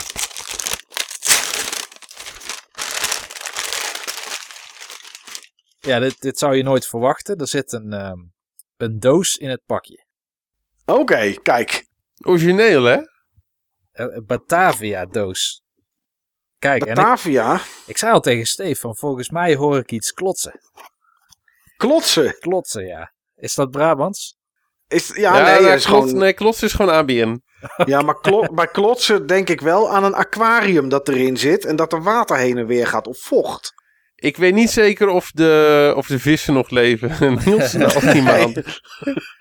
Nee, dit is wel, dit is wel iets heel erg tofs trouwens. Eh, het past heel erg bij mij. Nou, Nou, moet niet gekker worden. Het moet hoe niet gekker Dat- worden. Dan is het dus niet iets, eh, Steve, dat jij zomaar gekocht hebt eh, ergens. Je hebt echt wel erover nagedacht. Ja. Ja, dat moet wel. Oké, dat- Sterker wat- nog, Niels en ik hebben het er zelfs over gehad. Maar Niels wist toen nog niet dat hij dit ging krijgen. En ik wist dat wel. Ja, Oké. aha. Nou, Niels, hou ons niet langer in spanning. Wat is het? Het, eh daar zitten drie flesjes in. Ja. En in die flesjes zit eh, cold drip koffie. En cold Oh. drip koffie is van die koffie en het ziet eruit als zo'n zo'n onwijze... Ja, hoe heet dat ook weer? Eh, die serie met die kale man die drugs maakt. en, eh, Breaking Bad. Breaking Bad, Dat, ja. ja. Die heeft ook volgens mij in een van die afleveringen zo'n enorme chemische installatie gebouwd. En dan gaat hij dan koffie inzetten. En, en dit is zo'n koffie. Dat op zo'n manier gebrouwen is. Dus het is koud Oké. gebrouwen, waarschijnlijk met ijswater. En het duurt super lang. Want er valt dan elke seconde één druppel water op het bedje koffie. Oké, dus het klotst inderdaad echt. Ja, ja, ja. Ik Oké. weet niet of je het kan horen. Ja, ik kan het horen. Mooi. Nee, dat- Oké. en, en het, zijn, eh, het zijn drie verschillende origines ook. El Salvador, Colombia en Ethiopië. En eh, leuk is dat Ethiopië is mijn favoriete origine voor koffie. Dus die gaat als laatste open. Snap ik. Eh, Colombia is één van mijn favoriete soorten. Colombia koffie was... kijk, het is niet een Zuid-Afrikaanse koffie. En dat is meestal mijn, wat binnen mijn smaakpalet valt. Maar Colombia is de koffie die de grootste inhaalslag heeft gemaakt in de afgelopen jaren. Als het gaat over branding. Dus die, die heb, daar heb ik toevallig ook een zakje bono van gekocht. eh, vandaag nog. En eh, El Salvador is een, is een wat, wat straffere koffie, zeg maar. eh, wat kruidigere koffie, waar die andere meer fris zijn. Oké. Maar hoe moet je, dit, hoe, hoe- hoe moet, je, moet je dit dan opwarmen? Of is dit, moet je dit Absoluut koud niet. drinken? Absoluut niet. Moet je koud drinken. Koud drinken, ja. Oké. Koud en langzaam. Misschien zelfs niet in één keer. Oké, dus je moet het in de drinkt het een- koelkast Je zetten drinkt het een beetje als cognac. ja. Je krijgt onwijs hoofdpijn als je dit heel snel opdrinkt. Dat heb ik wel eens Omdat gedaan. het, zo, omdat het zo sterk is of zo? Ja, het is heel sterk. Er zit heel veel cafeïne in. En vooral als het koud is, dan stijgt het meteen naar je hersenen toe. Dus eh, ja, het, is, het, is, het is een hele goede manier om een cafeïne crash mee te krijgen. Dat heb ik één keer ook gehad. Dan drink je zoveel koffie dat je in één keer extreem moe wordt. In een hele korte tijdspanne van 10 minuten. Dan kun je echt niet je ogen open houden, zeg maar. Dat, eh, dat was niet prettig. Maar ik weet dus nu hoe ik dit drink. dat is ja, niet dat scheelt. Eh, maar je kan het ook aanlengen natuurlijk. En dan kun je er een soort van frisdrank voor in de zomer van maken. Maar ik heb het liever gewoon ruw puur. Eh, Dat is een beetje zeg maar hoe het voor eh koffiefanaten zoals jij bedoeld is. Ja. En dit is, eh, dit is koffie die eh, in het buitenland ook wel Dutch coffee wordt genoemd. En waarom wordt het Dutch coffee genoemd? Omdat het, ehm, het, het is of uitgevonden of groot geworden aan boord van, ehm, van eh, Nederlandse VOC-schepen. Oh, Eigenlijk net als Nederland zelf. Ja. En ehm, het idee was van dat je geen open vuur mocht hebben in eh, VOC-schepen. En toen is dit bedacht als een alternatief om op die manier koffie te zetten. Oké, bijzonder hoor. Ja, en het is extreem onwijs populair in Zuid-Korea. Apart eigenlijk dat het dan zeg maar de Dutch Way of zo eh, wordt genoemd. Of Dutch Coffee. Maar wordt het hier ook nog gemaakt? Ehm, er zijn enkele, ik noem even koffiebrouwerijen. Ja. Eh, het zijn geen branderijen, want eh, er wordt niks gebrand. Maar eh, koffiebrouwerijen die zeg maar dat op ambachtelijke wijze eh, hebben gereverse engineerd. En ehm, onder andere eentje in Hoofddorp uit mijn hoofd. Oké, grappig. En dat is Nou. waar dit vandaan komt. Een mooi cadeau, eh Steve. Past goed. En eh, eh, ja, voor Niels misschien die kruidige, een beetje boostachtige koffie. Misschien is dat wat om, om mee op te staan voortaan. Ja, maar ik neem nu gewoon een slokje. Dat is wat ik ga doen. Oh, dat is ook leuk. Welke, Oh, ga, dat je, vind ik wel heel leuk. Ik ga welke die, ga je nemen? die El Salvador. Oké, niet de grote slok, hè, dat je over 10 minuten in slaap gevallen bent, Niels. We moeten wel podcast maken. Nee, dat eh, komt toch zo eruit sterk. Oké. Oh. Die, oh, die is sterk. Zo. Ja. is echt heel sterk. Maar wel Oké. lekker. Maar Ja, wat, wat proef je? Want ik bedoel, ik weet mensen die wijn hebben, die zeggen dan... Ja, het smaakt een beetje naar... naar ik proef de aarde erin en een soort eh vurenhout eh, branding en weet ik wat allemaal. Heb je dat bij koffie ook? Of zeg je gewoon, ja, het is gewoon koffie. Klaar. Nou, uiteindelijk is het een soort bes, hè, waar het uit ontstaat. Ja. Het is geen boon. Maar ik neem nog even een slokje, hè, voor de, om mezelf even de smaak goed, eh, met, Ja, goed bekend tuurlijk. te maken. Hm. Ja. Nou, het, het heeft natuurlijk nooit gerijpt in een vat of zo. Dus dat soort smaken ga je daar nooit uithalen. Maar wat je er wel uithaalt, ehm, is dat er heel weinig bitter in zit. Het is heel Oh. erg koffiesmaak. Dat zou misschien voor mij wat zijn, want ik vind koffie niet lekker, omdat ik het altijd bitter vind.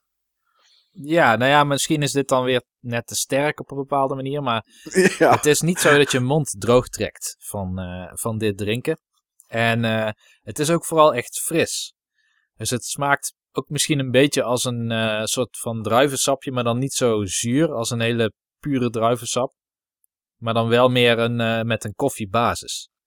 Dus het is echt, echt heel erg lekker. En ehm, de enige grote verschillen die je echt kan proeven in koffie, los van de streek waar het vandaan komt, dat maakt wel echt veel uit of dat je een eh, koffie uit Kenia hebt of een koffie uit Ethiopië. En waar dat dan precies uit ligt, weet ik niet. Maar je, wat ook een groot verschil is, is het verschil tussen Robusta koffie en Arabica. En dat is echt een, gewoon puur een hoogteverschil. Dus op, Hoogteverschil, waar die best groeit, bedoel je? En dat, Oh, echt dat waar, ja? proef je enorm. Dus het kan zijn dat je koffie helemaal niet lekker vindt, omdat je bijvoorbeeld alleen maar Robusta hebt gedronken. En dat zat vaak in Douwe Egberts koffie. Ja, dat is denk ik wat ik altijd gedronken heb. Ja, en dan kan het nog steeds zo zijn, denk ik, dat je Arabica koffie wel lekker vindt. Oké. Ah, apart. Waar, waar score ik Arabica koffie? Eh, nou, overal denk ik. overal inmiddels, ja. Oh, oké. Maar ik zet niet- wel een keer eh, goede Arabica koffie. Dat is goed. Dat is goed. Nou, leuk. Ik, eh, ja, de tof nieuws. Eh, leuk cadeau. Goed gedaan, Steve. Ja. Goeie, goed uitgezocht. Ja, ik ben Eh, blij dat cool. het zo goed in de smaak valt. Letterlijk en figuurlijk. Ja, Maar dat ik, is inderdaad... eh, Ik vind niet goed eh, dat we eventjes een break nemen, jongens. Want ik heb opeens trek in een bakje koffie. Nou, dat is goed. Gaan wij dat doen? En na de break komen we terug met ja, eh, een, een, een ja, oordeel over hoe wij het doen. Wat we kunnen veranderen. En eh, ja, wat mensen eigenlijk altijd al van ons hebben willen weten. Oh, ik hoor net dat ik ook nog iets sterks in mijn koffie ga doen. Ja, dat is wel zo slim. Tot zo.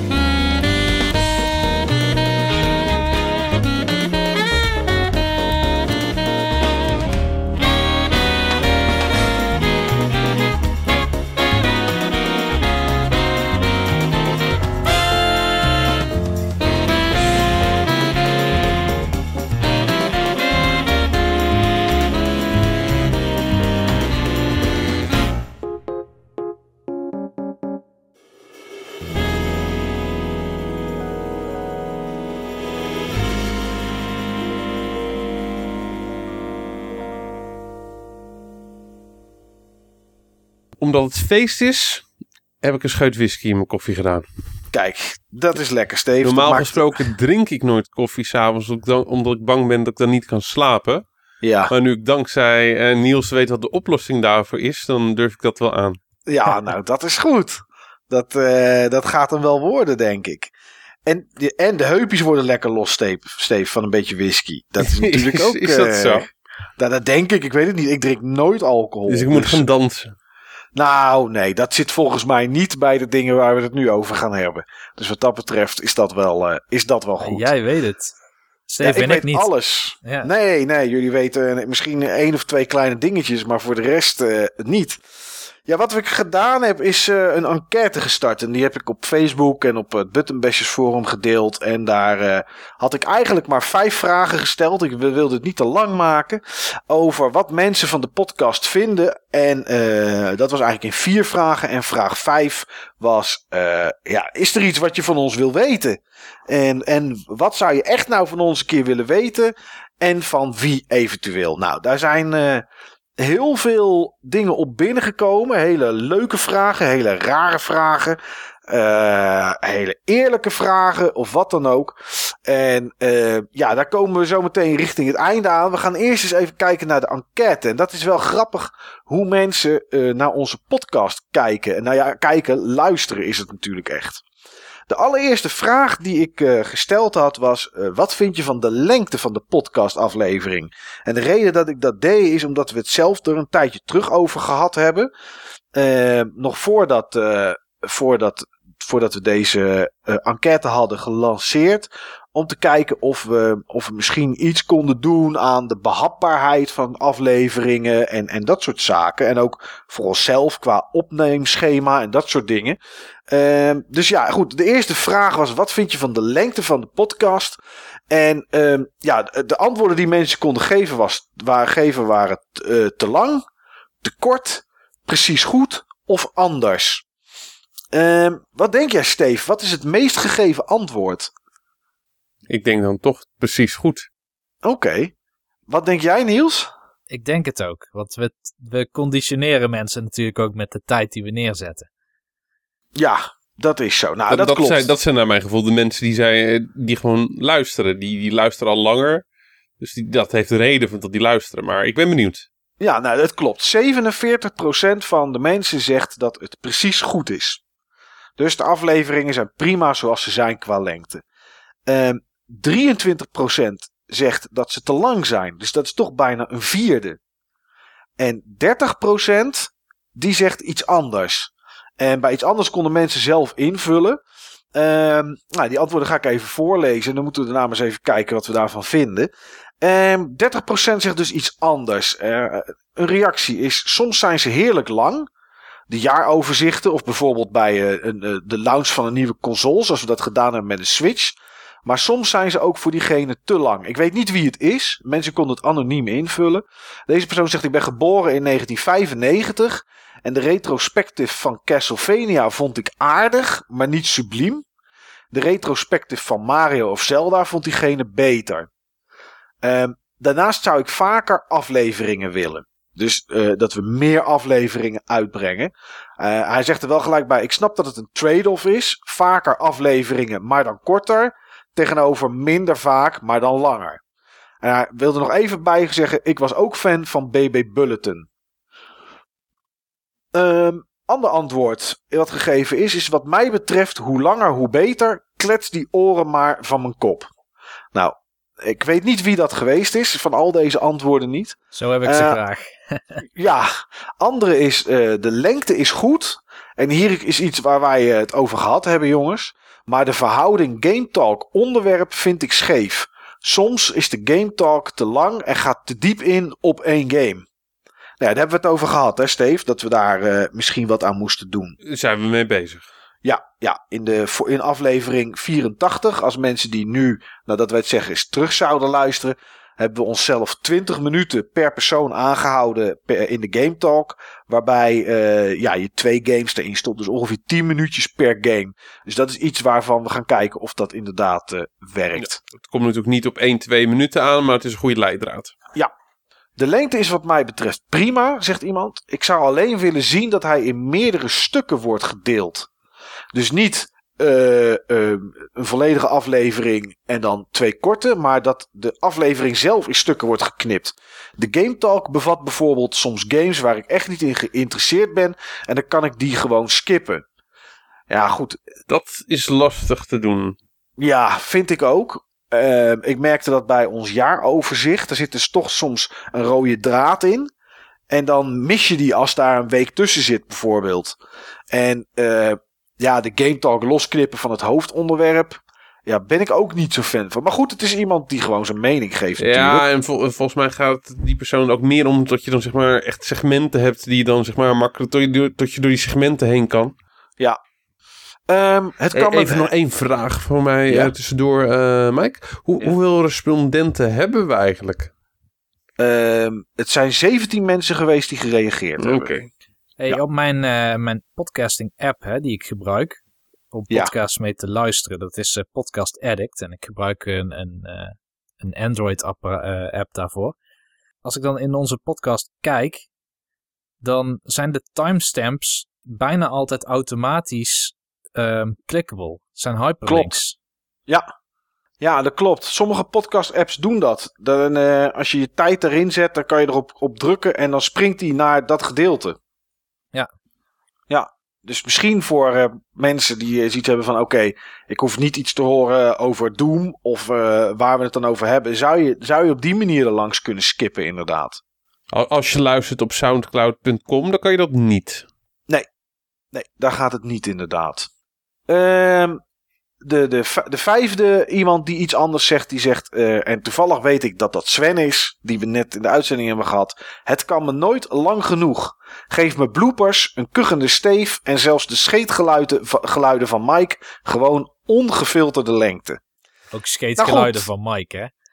Ja, ja, dat is... Uh, niet van ja, Steve, niet van Niels. Nee, van Mike. Ja. ja. Dus ik, ja, ik noem het gewoon zoals het daar staat. Dus ik kan daar voor de rest weinig aan doen. Uh, nou ja, goed. 47% zegt dus precies goed. 30% zegt iets anders. Nou ja, goed, daar hebben we het al over gehad eigenlijk toen we, de, toen we die uh, aanbevelingen net oplazen. 23% zegt te kort. Uh, sorry, te lang. En 0% zegt te kort. Er is niemand die zegt ze zijn te kort. Ik heb gevraagd welke onderwerpen of welk onderwerp vind je het leukst om te beluisteren. En daar konden mensen meerdere dingen aanvinken. Ehm op nummer 1 met 70%. En dan zou je zeggen, ja, dan blijft er maar 30 over. Maar zoals gezegd, mensen konden meerdere dingen aanvinken. Iets met lijstjes. Mensen vinden dingen leuk als we iets met lijstjes hebben. Bijvoorbeeld hidden gems, muziek in games, dat soort dingen. Dat vinden mensen leuke onderwerpen. Uh, 64% vindt discussieonderwerpen leuk. Bijvoorbeeld gameverslaving, toekomst van het gamen, retrobubbel. Eigenlijk wat uh, toen we eerder Gallius, Peter in de uitzending hadden, die zei ook die wat bredere onderwerpen. Nou, die vallen daar een beetje onder. 59% vindt het leuk als we een evenement bespreken, zoals de E3 of jaaroverzicht, de lancering van de Switch, dat soort dingen. En 47% vindt het leuk als we een focus doen op een genre of een element. Bijvoorbeeld, uh, we hebben RPG's of puzzelgames. Of uh, we hebben een uitzending gehad over RNG in games. Dat soort onderwerpen. 35% uh, kon iets bij overig invullen. En ja, daar zit. De eerste is iets wat we volgens mij nog nooit. Nou, we hebben het wel eens gedaan, maar niet heel veel. Maar mensen vinden het blijkbaar ook leuk als we gasten toelaten die een bepaalde expertise hebben op een onderwerp, zodat die wat extra input en waarde kunnen geven. Nou, we hebben het natuurlijk met Mother Brain, met Martijn gehad over NTSC versus PAL verzamelen in het begin. Dat was een van de eerste. Ja, ja. En we hebben. Dat was die uitzending die ik bedoelde, die ik toen bij mijn ouders heb opgenomen. Ah, die was dat.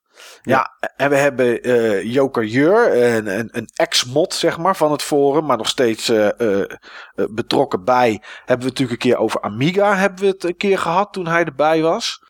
Maar ik moet inderdaad zeggen dat het niet iets is wat we de laatste jaren. Ja, dat klinkt toch wel lang, maar. On, uh, dat we dat gedaan hebben, inderdaad, jongens. Achievements met Joey. Oh, die is niet die zo hebben heel lang geleden. Ja, ja, klopt. Nou goed, er is er iemand die, die dat dus gezegd heeft. Die vindt dat, eh, die vindt dat leuk. Ehm, iemand anders zegt: Ik ben het meest dol. eh, die gebruikt ook echt het woord dol. Meest dol op wat, we wat hebben we gespeeld op de Game Talk. Daarnaast vind ik actualiteit ook altijd leuk. Maar omdat jullie niet super frequent zijn, niet elke week of elke twee weken, is dat wat lastig. Ja, dat is natuurlijk ook zo. Dat is iets eh, wat, eh, wat, wat moeilijk ligt. Iemand anders zegt alleen maar humor, dubbele punt, komma, of dubbele punt, haakje. Humor met een smiley, zegt iemand. Dus er is iemand en die luistert gewoon eh, voor de humor. Nou, dat is natuurlijk goed, Steve.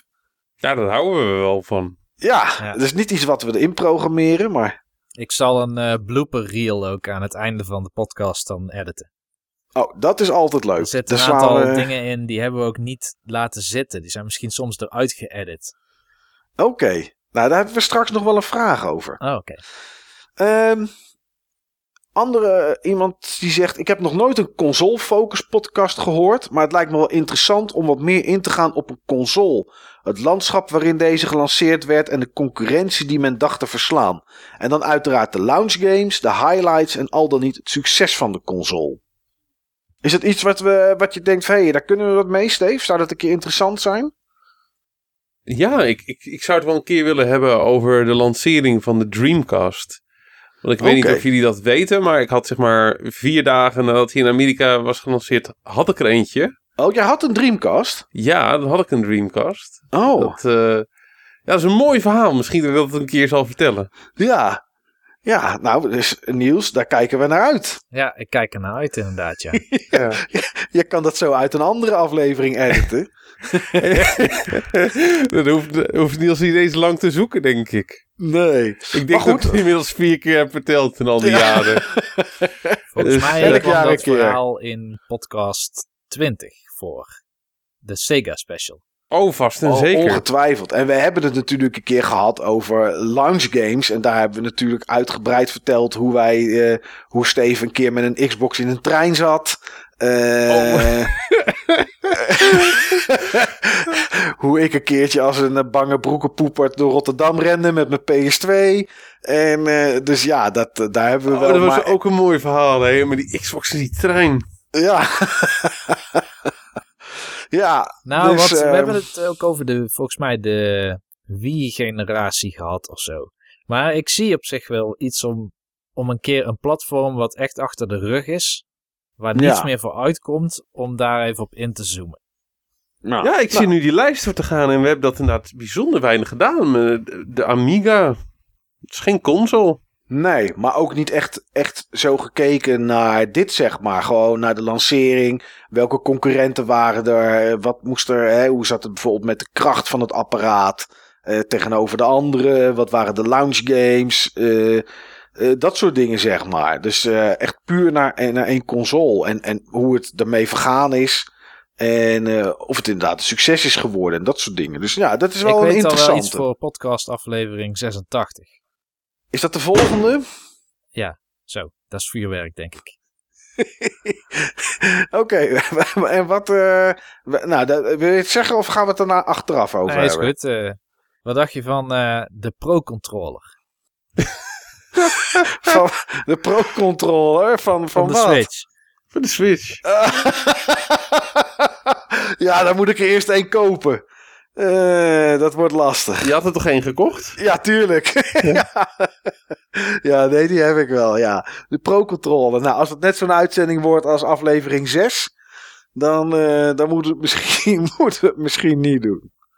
Ehm, We beginnen met de A-knop. Ja, die zit op een hele vreemde plek. Goed, het onderwerp maakt niet echt uit, zegt iemand. Het is jullie kennis en de anekdotes die mij steeds weer doen verbazen hoeveel jullie weten.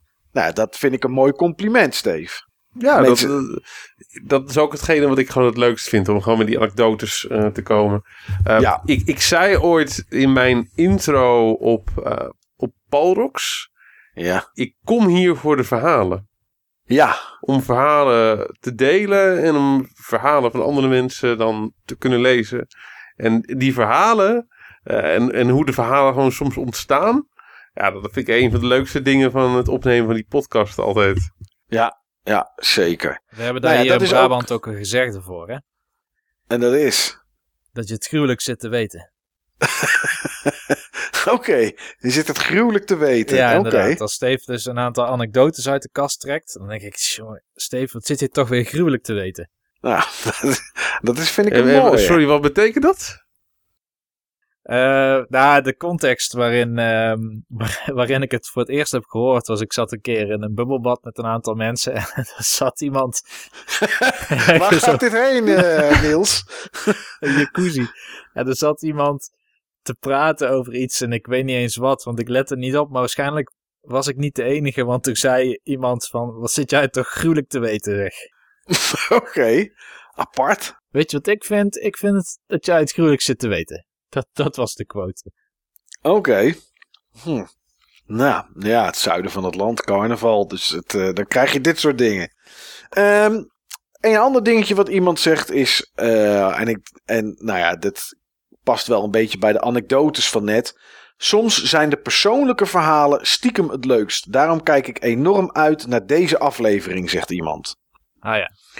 Ja. Nou, Eens. Dat is, eh, ja, dat is ook leuk. Dat is ook leuk. 29% zegt focus op een console. En 29% zegt focus op een reeks. Dus die twee staan eh, eh, onderaan, zeg maar. Eh, qua wat, waar mensen, welke onderwerpen ze het leukst vinden om te beluisteren. Maar goed, ik heb ook gevraagd voor welk onderdeel luister je naar de Buttonbashers podcast.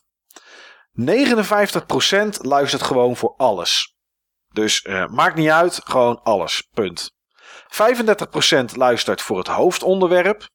En 29% luistert voor een bespreking van gebeurtenissen. En dat bedoel ik mee bijvoorbeeld Koningsdag. eh, een bezoek aan een Ja. beurs die iemand gedaan heeft. Buttonbashersdag. Events. Ja, de events zeg maar die niet het hoofdonderwerp zijn. Dus geen E3 jaaroverzicht, lancering van Switch. eh, dat soort dingen. Maar gewoon ja, iets wat we meegemaakt hebben. Dus inderdaad Koningsdag straks weer in... eh, wat is het? Maart? Wanneer is dat? Wanneer is dat? Of is het april? April, hè? Dat is april, 27 april. Ja. 23% luistert voor de Game Talk. En eh 23%, want dit was weer zo'n ding waar mensen meerdere aan konden, a- dingen aan konden vinken. Die eh, eh, voor iets anders. En eh, bij iets anders zegt iemand: Ik luister. Dus eh, diegene luistert eigenlijk alleen voor de mening van Niels. Oh, Dat is, eh, ja. Niels heeft vaak een andere kijk op spellen en ook iets meer insider info vanuit een ontwikkelaarsstandpunt. Begrijp me niet verkeerd. Het unieke aan jullie trio is dat elk lid een deel van de industrie perfect staat er. Dus ik weet niet wat daar hoort te staan. Maar, nou goed. Perfect kent. ja, dat zal het waarschijnlijk zijn. Niels vanuit een ontwikkelaars-docent perspectief. Mike vanuit een reviewer-journalist perspectief. En Steve vanuit de consument zijn perspectief. Nou, Al dus de moeder van Niels. bedankt maar. ja, eh, heeft ze netjes gedaan. Hè? Ja. Dat kan je van de vrouw van Sven niet zeggen, want die luistert niet.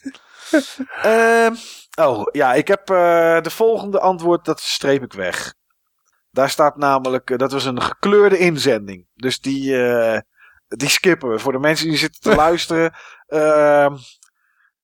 Iemand had gereageerd die vooral het interessant zou vinden als wij veel zouden gaan vertellen over beurzen. En met de achtergrond erbij en waarom en weet ik wat allemaal. En het viel een beetje op dat dat een gekleurde, gekleurde inzending was. Dus die haal ik er tussenuit. Ehm, iets anders, daar waren we bezig. Discussies en originele kijk op alles wat met games te maken heeft. Nou, het is natuurlijk leuk dat mensen daarom luisteren. Eh, en de laatste is de prijsvraag. Ik heb antwoord gegeven. Win ik nu een gebreide kersttrui van de Buttonbashers? Nou, ik eh, weet niet wie dat ingezonden heeft. Maar zodra ik kan breien, dan krijgt diegene van mij een, eh, een trui. Dat beloof ik. Wat zouden wij aan de Buttonbashers podcast kunnen verbeteren? Eh, dat was gewoon een invulvakje. Dus daar is best wel een hoop. eh, daar is best wel een hoop informatie en input uitgekomen. De eerste is, eh, soms zijn sprekers wat lang aan het woord zonder dat de andere twee hosts iets zeggen. Er mag wel iets meer dialoog zijn af en toe. En frequenter, dus t- bijvoorbeeld twee wekelijks verschijnen. Eh, wellicht met een sponsor of Patreon, zegt iemand. Wat vind je van deze reactie, eh, Niels? Ehm, nou ja, het zal niet de eerste keer zijn dat ik eraan heb zitten denken dat dat een weg is die andere podcasts bewandelen. Ehm, dan bedoel ik met name die tweede suggestie, hè? sponsor of Ja. Patreon. Ja. Eh, maar we kunnen het al wel vijf jaar goed af zonder. En het is ook Mhm. wel fijn om niet afhankelijk te zijn van Ja, bepaalde sponsoring. We hebben ook niet hoge kosten of zo. Ja, ik koop wel zoiets zo'n dure preamp. Maar dat gebruik ik ook voor andere hobby's. Maar de kosten vallen wel mee van de podcast. We hebben 10 euro per maand kosten aan de hosting. Van eh, Soundcloud. Van Soundcloud inderdaad. En ja, dat was het denk ik wel zo'n beetje voor de podcast zelf. Ja, nou ja, Vaste dat, kosten dat, voor materiaal. ja, dat is ook zo. Het, het, eh, met een sponsor of met Patreon ehm, gaat het niet gebeuren dat we in één keer meer podcasts gaan maken. Dat, dat, dat gaat daar niks aan bijdragen, denk nee, ik. ik. ik denk niet dat we daarmee alle drie kunnen gaan parttimen. Nee, nee, het is niet zo dat we kunnen zeggen, nou weet je, daar kunnen we zoveel aan verdienen dat we elke twee weken eh, een middag minder kunnen gaan werken. en dat we dan eh, elke, elke twee weken een middaglange podcast op kunnen nemen. Nee, dat gaat, hem, dat gaat hem niet worden, denk ik. Nou, het opnemen is het probleem niet, maar het is het editen ook vooral. Het Nou ja, editen kost Ja, het opnemen is het probleem ook wel. Af en toe is het opnemen ook wel een probleem. Het wordt, tegenwoordig is het, is het af en toe wat lastiger om onze agenda's in sync te krijgen. Om, om Dat het waar. te doen. Hè, in het begin namen we om de week op. Maar ja, goed, we hebben het in de, in de, in de jaaroverzicht hebben we het natuurlijk erover gehad. Toen ging het over, eh, hè, ging het over onszelf ook eventjes qua ehm, goede voornemens. En toen zei jij ook Niels van ja, weet je, we doen het nu bijna vijf jaar. En eh, heel cons- constant qua eh, podcast zelf. En, en je hoort nooit echt persoonlijke verhalen. Eh, tenminste, je hoort wel persoonlijke verhalen, maar altijd met games, maar niet wat er buiten gebeurt. Maar onze levens zijn natuurlijk in die tijd wel veranderd. En, en als, als we met Patreon, weet ik veel, eh 100 of 150 euro, ik noem maar wat. Het is gewoon puur een willekeurig getal per maand aan mensen aan sponsoring zouden krijgen. Omdat die het leuk vinden om naar ons te luisteren. Ja, dat zou ik super tof vinden. Maar van die 150 euro zou ik toch denk ik broodjes frikandel kopen. Want het, het wordt niet... We, we gaan Oh, dan moeten, niet... we, dan moeten we het maar niet doen. Nee, nee, nee, maar we gaan daar niet, eh, we gaan daar niet meer podcasts door kunnen maken. Dat, dat lukt niet. Dat is toch, dat is toch vooral een, een tijdsdingetje, zeg maar. En, en ons privé, eh, ja, weet je. Als ik vanavond niet dit met jullie had zitten doen, had ik waarschijnlijk Metal Gear Survive zitten spelen of Monster Hunter World.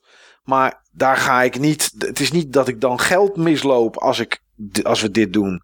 Dus ja, Weet je, tuurlijk, eh, als, we, eh, als de ruimte er zou zijn en we zouden het frequenter kunnen doen, tuurlijk zou mooi zijn. Maar dat gaat een sponsor of een Patreon gaat dat inderdaad gaat dat niet oplossen.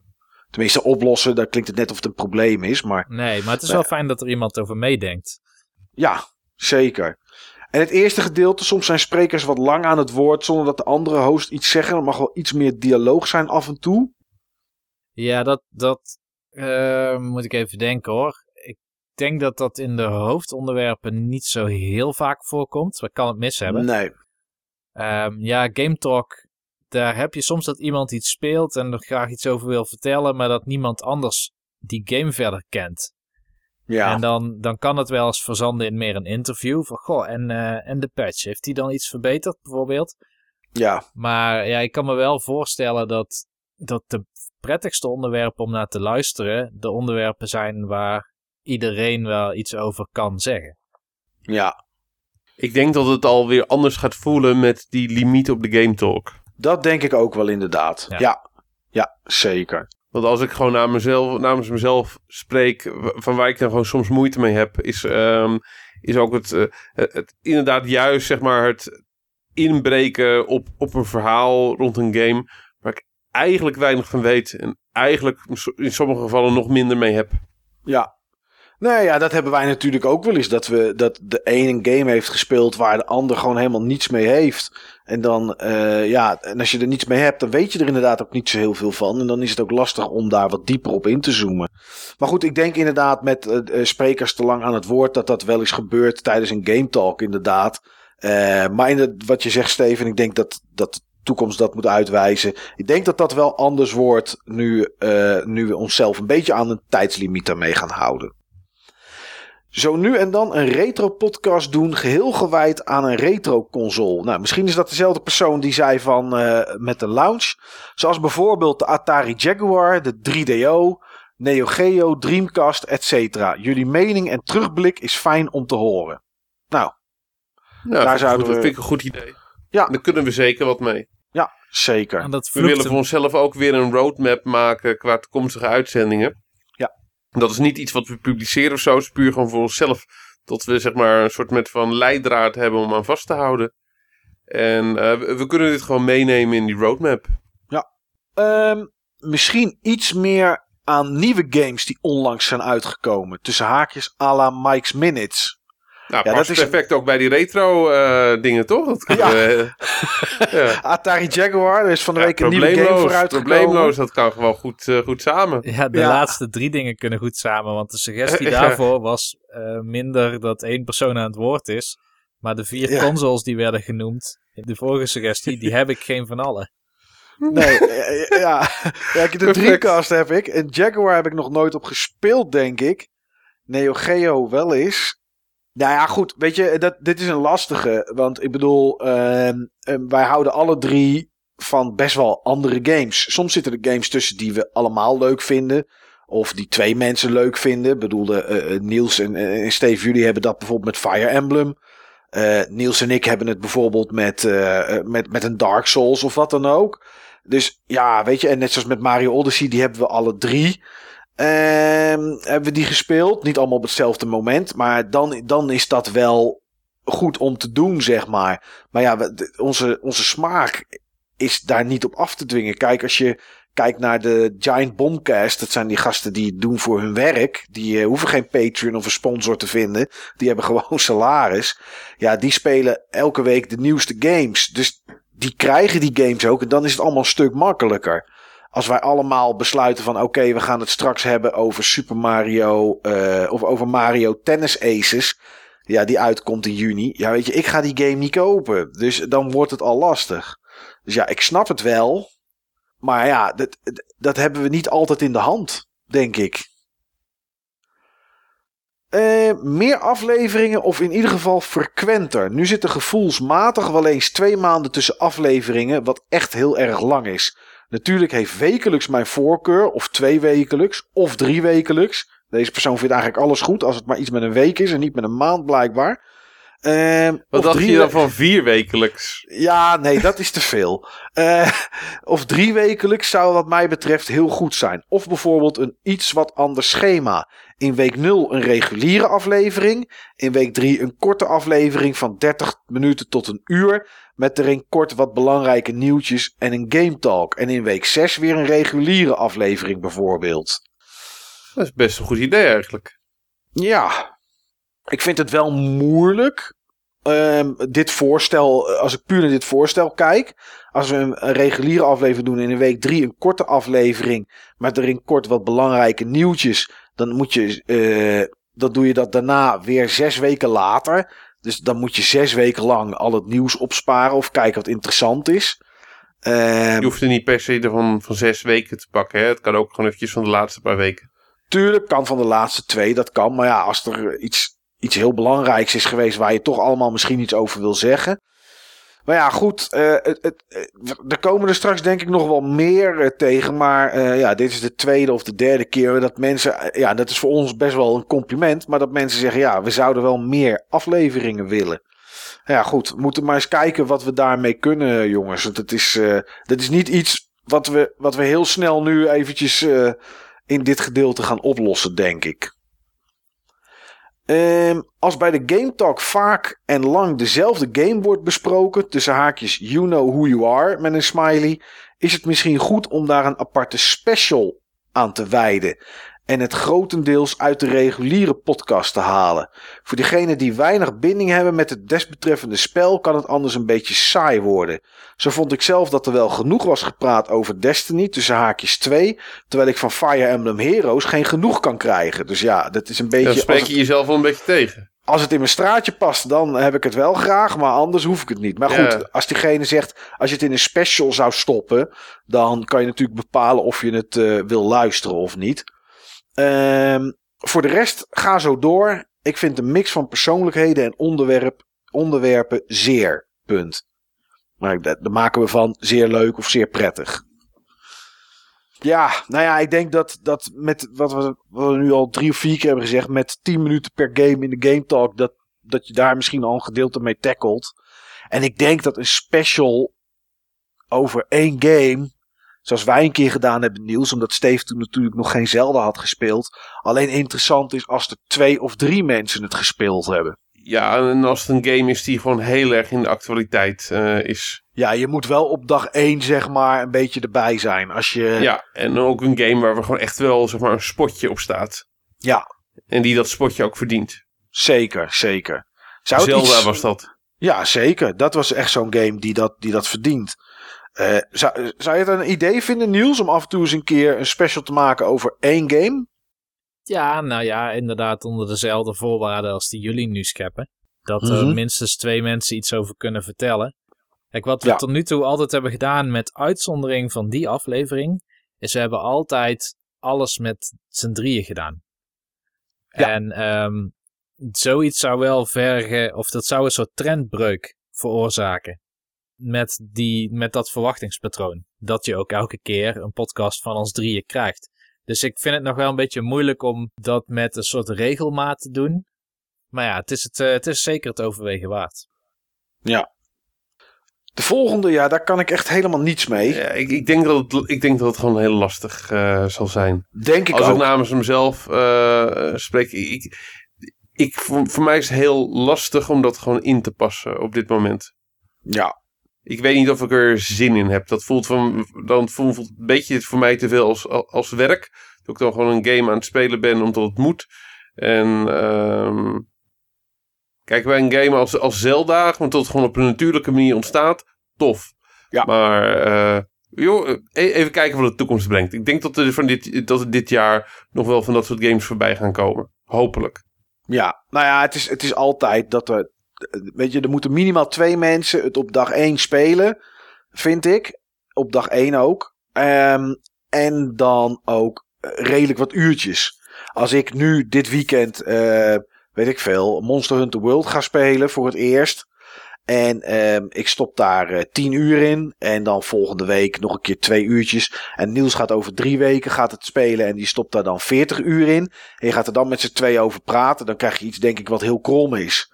Dat heeft de een veel meer tijd ingestoken. Ja. Tegen de tijd dat het uit is, Klopt. is die, is die game ook niet boeiend genoeg meer. Want als je iets doet over één game, en dat is wat ik probeer met Mike's Minutes. ehm, is als er een nieuwe game uitkomt die ik speel, als die op donderdag uitkomt, dan heb ik op zondag heb ik er een podcastje over. Hm. Dan heb ik er een aflevering over. Dat is dan- ook wat ik wou zeggen. Ik denk dat Mike Minutes daar misschien geschikter voor is. Ja, Ik weet dat Niels er ook al twee keer te gast is geweest. Ja, we hebben eh, Sea of Thieves hebben we toen gedaan en Xenoblade. En Monster Hunter. Eh, oh, Monster Hunter, ja. ja Drie ja. keer inmiddels. Drie keer, ja. ja. Dus eh, ja, weet je, dat is. ehm, ja, dat, dat werkt inderdaad dan beter. Daar, daar eh, zet ik ook wat minder eisen aan qua audio, technisch zeg maar. Ik doe alleen wat ruis weghalen. En ik haal het door een, door een leveler heen. En dat is het. En ook minder lang. Dus ja. Het is een moeilijke. Het is een moeilijke. Maar mocht, mocht het zich voordoen, net zoals toen met Zelda, dan is het zeker iets wat we, wat we kunnen doen. Ehm, de volgende kan ik niet zoveel mee. Lekker doorgaan. De voor mij inter- minder interessante stukken sla ik gewoon over. Ja, kan ik Prima. helemaal niks mee. Kan ik Nee, helemaal nee, niks mee. dat- is top. ja, dat is toch? Ik Ja. zou het iedereen adviseren om het vooral zo te doen. Ja, ja, dat is prima. ik ook. eh, dat doe ik ook altijd zeg maar met, eh, met- met YouTube video's of, eh, of af en toe inderdaad een keer een podcast. Ja.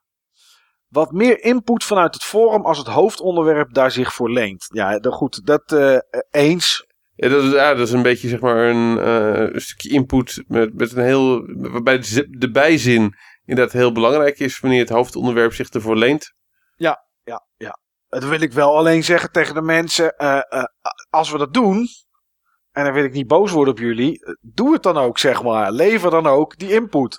Want voor deze enquête hebben we dus inderdaad eh, een, nou, twee handen vol aan mensen. Nou, iets meer handen maar gehad die dat doen. Maar ik heb er wel een hoop aan moeten trekken, zeg maar. Dat mensen het gingen doen. Dus we vinden het op zich geen probleem te doen.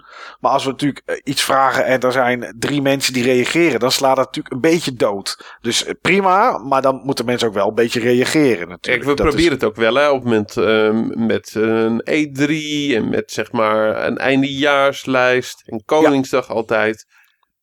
Ja, zeker. Eh, persoonlijk hoor ik het liefst Ik de mening... Ik vind Ja? wel goede feedback. Het is wel een van de dingen die ik. eh, dus een periode van dat we het best wel eh, vaak hebben gedaan. Dat we ook echt specifiek erop hebben gestuurd.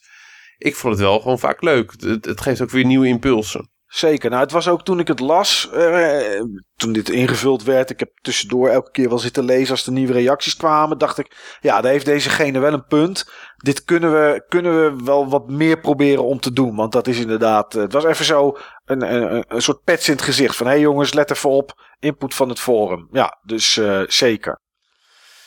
Persoonlijk hoor ik het liefst de mening van meerdere mensen over één game. Nu is het oordeel van een game in de Game Talk vaak toch te afhankelijk van één persoon. Dat begrijp ik uiteraard, maar ik zou het soms graag anders zien. Nou ja, goed, dat is. eh, denk ik, hebben we het daar net wel over gehad met, die, met die andere game. Ja, ik heb alleen wel eigenlijk nooit zozeer het gevoel dat ik een game probeer te beoordelen in de Game Talk.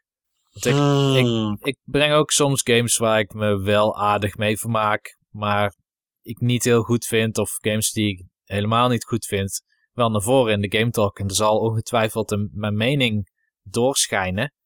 Ja, Ehm, maar ik probeer vooral een ervaring met een game te vertellen. ja.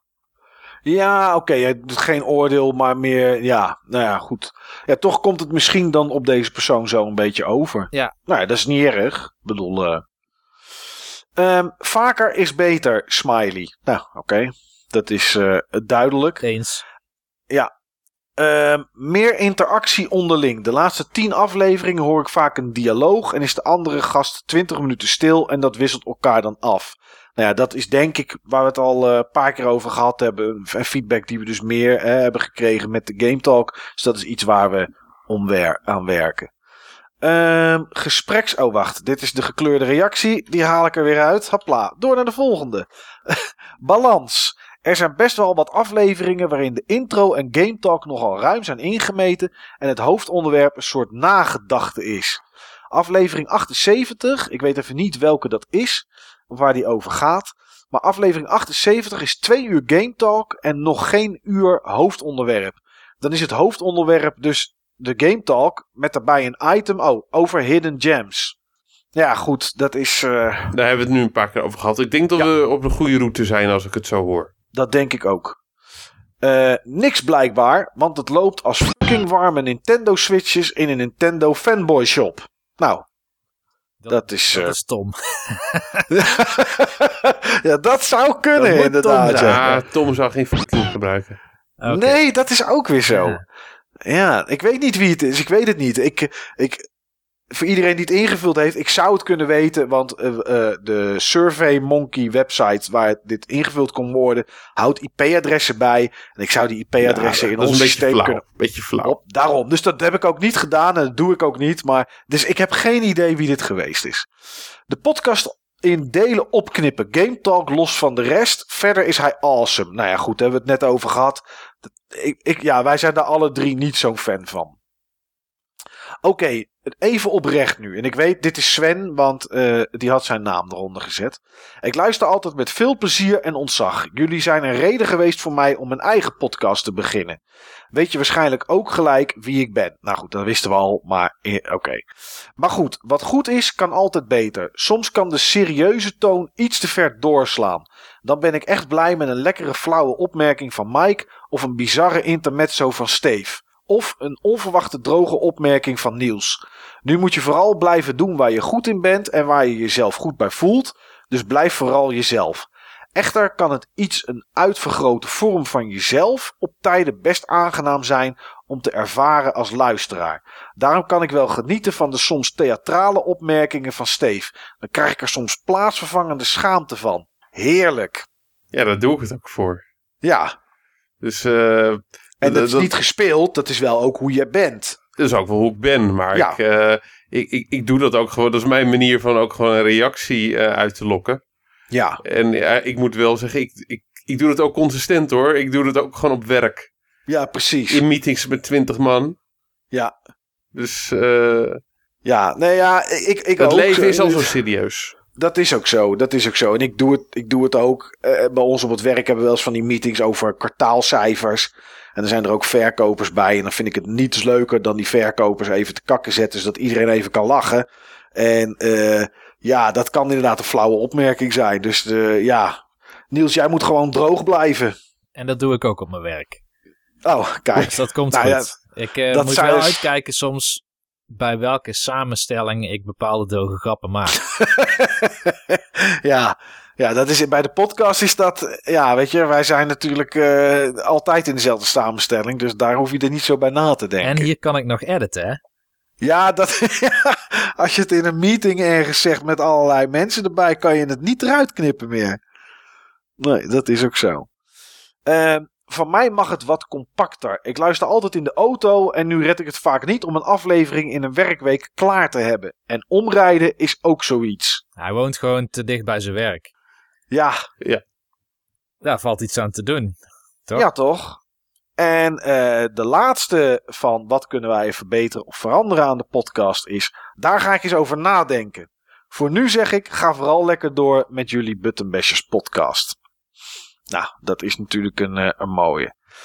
Ja, resume denk ik dat we dat, dat de dingen die de mensen het, het meest noemen, zeg maar, is, ja, is één, eh, eh, soms wat te lange intermezzo's van één persoon.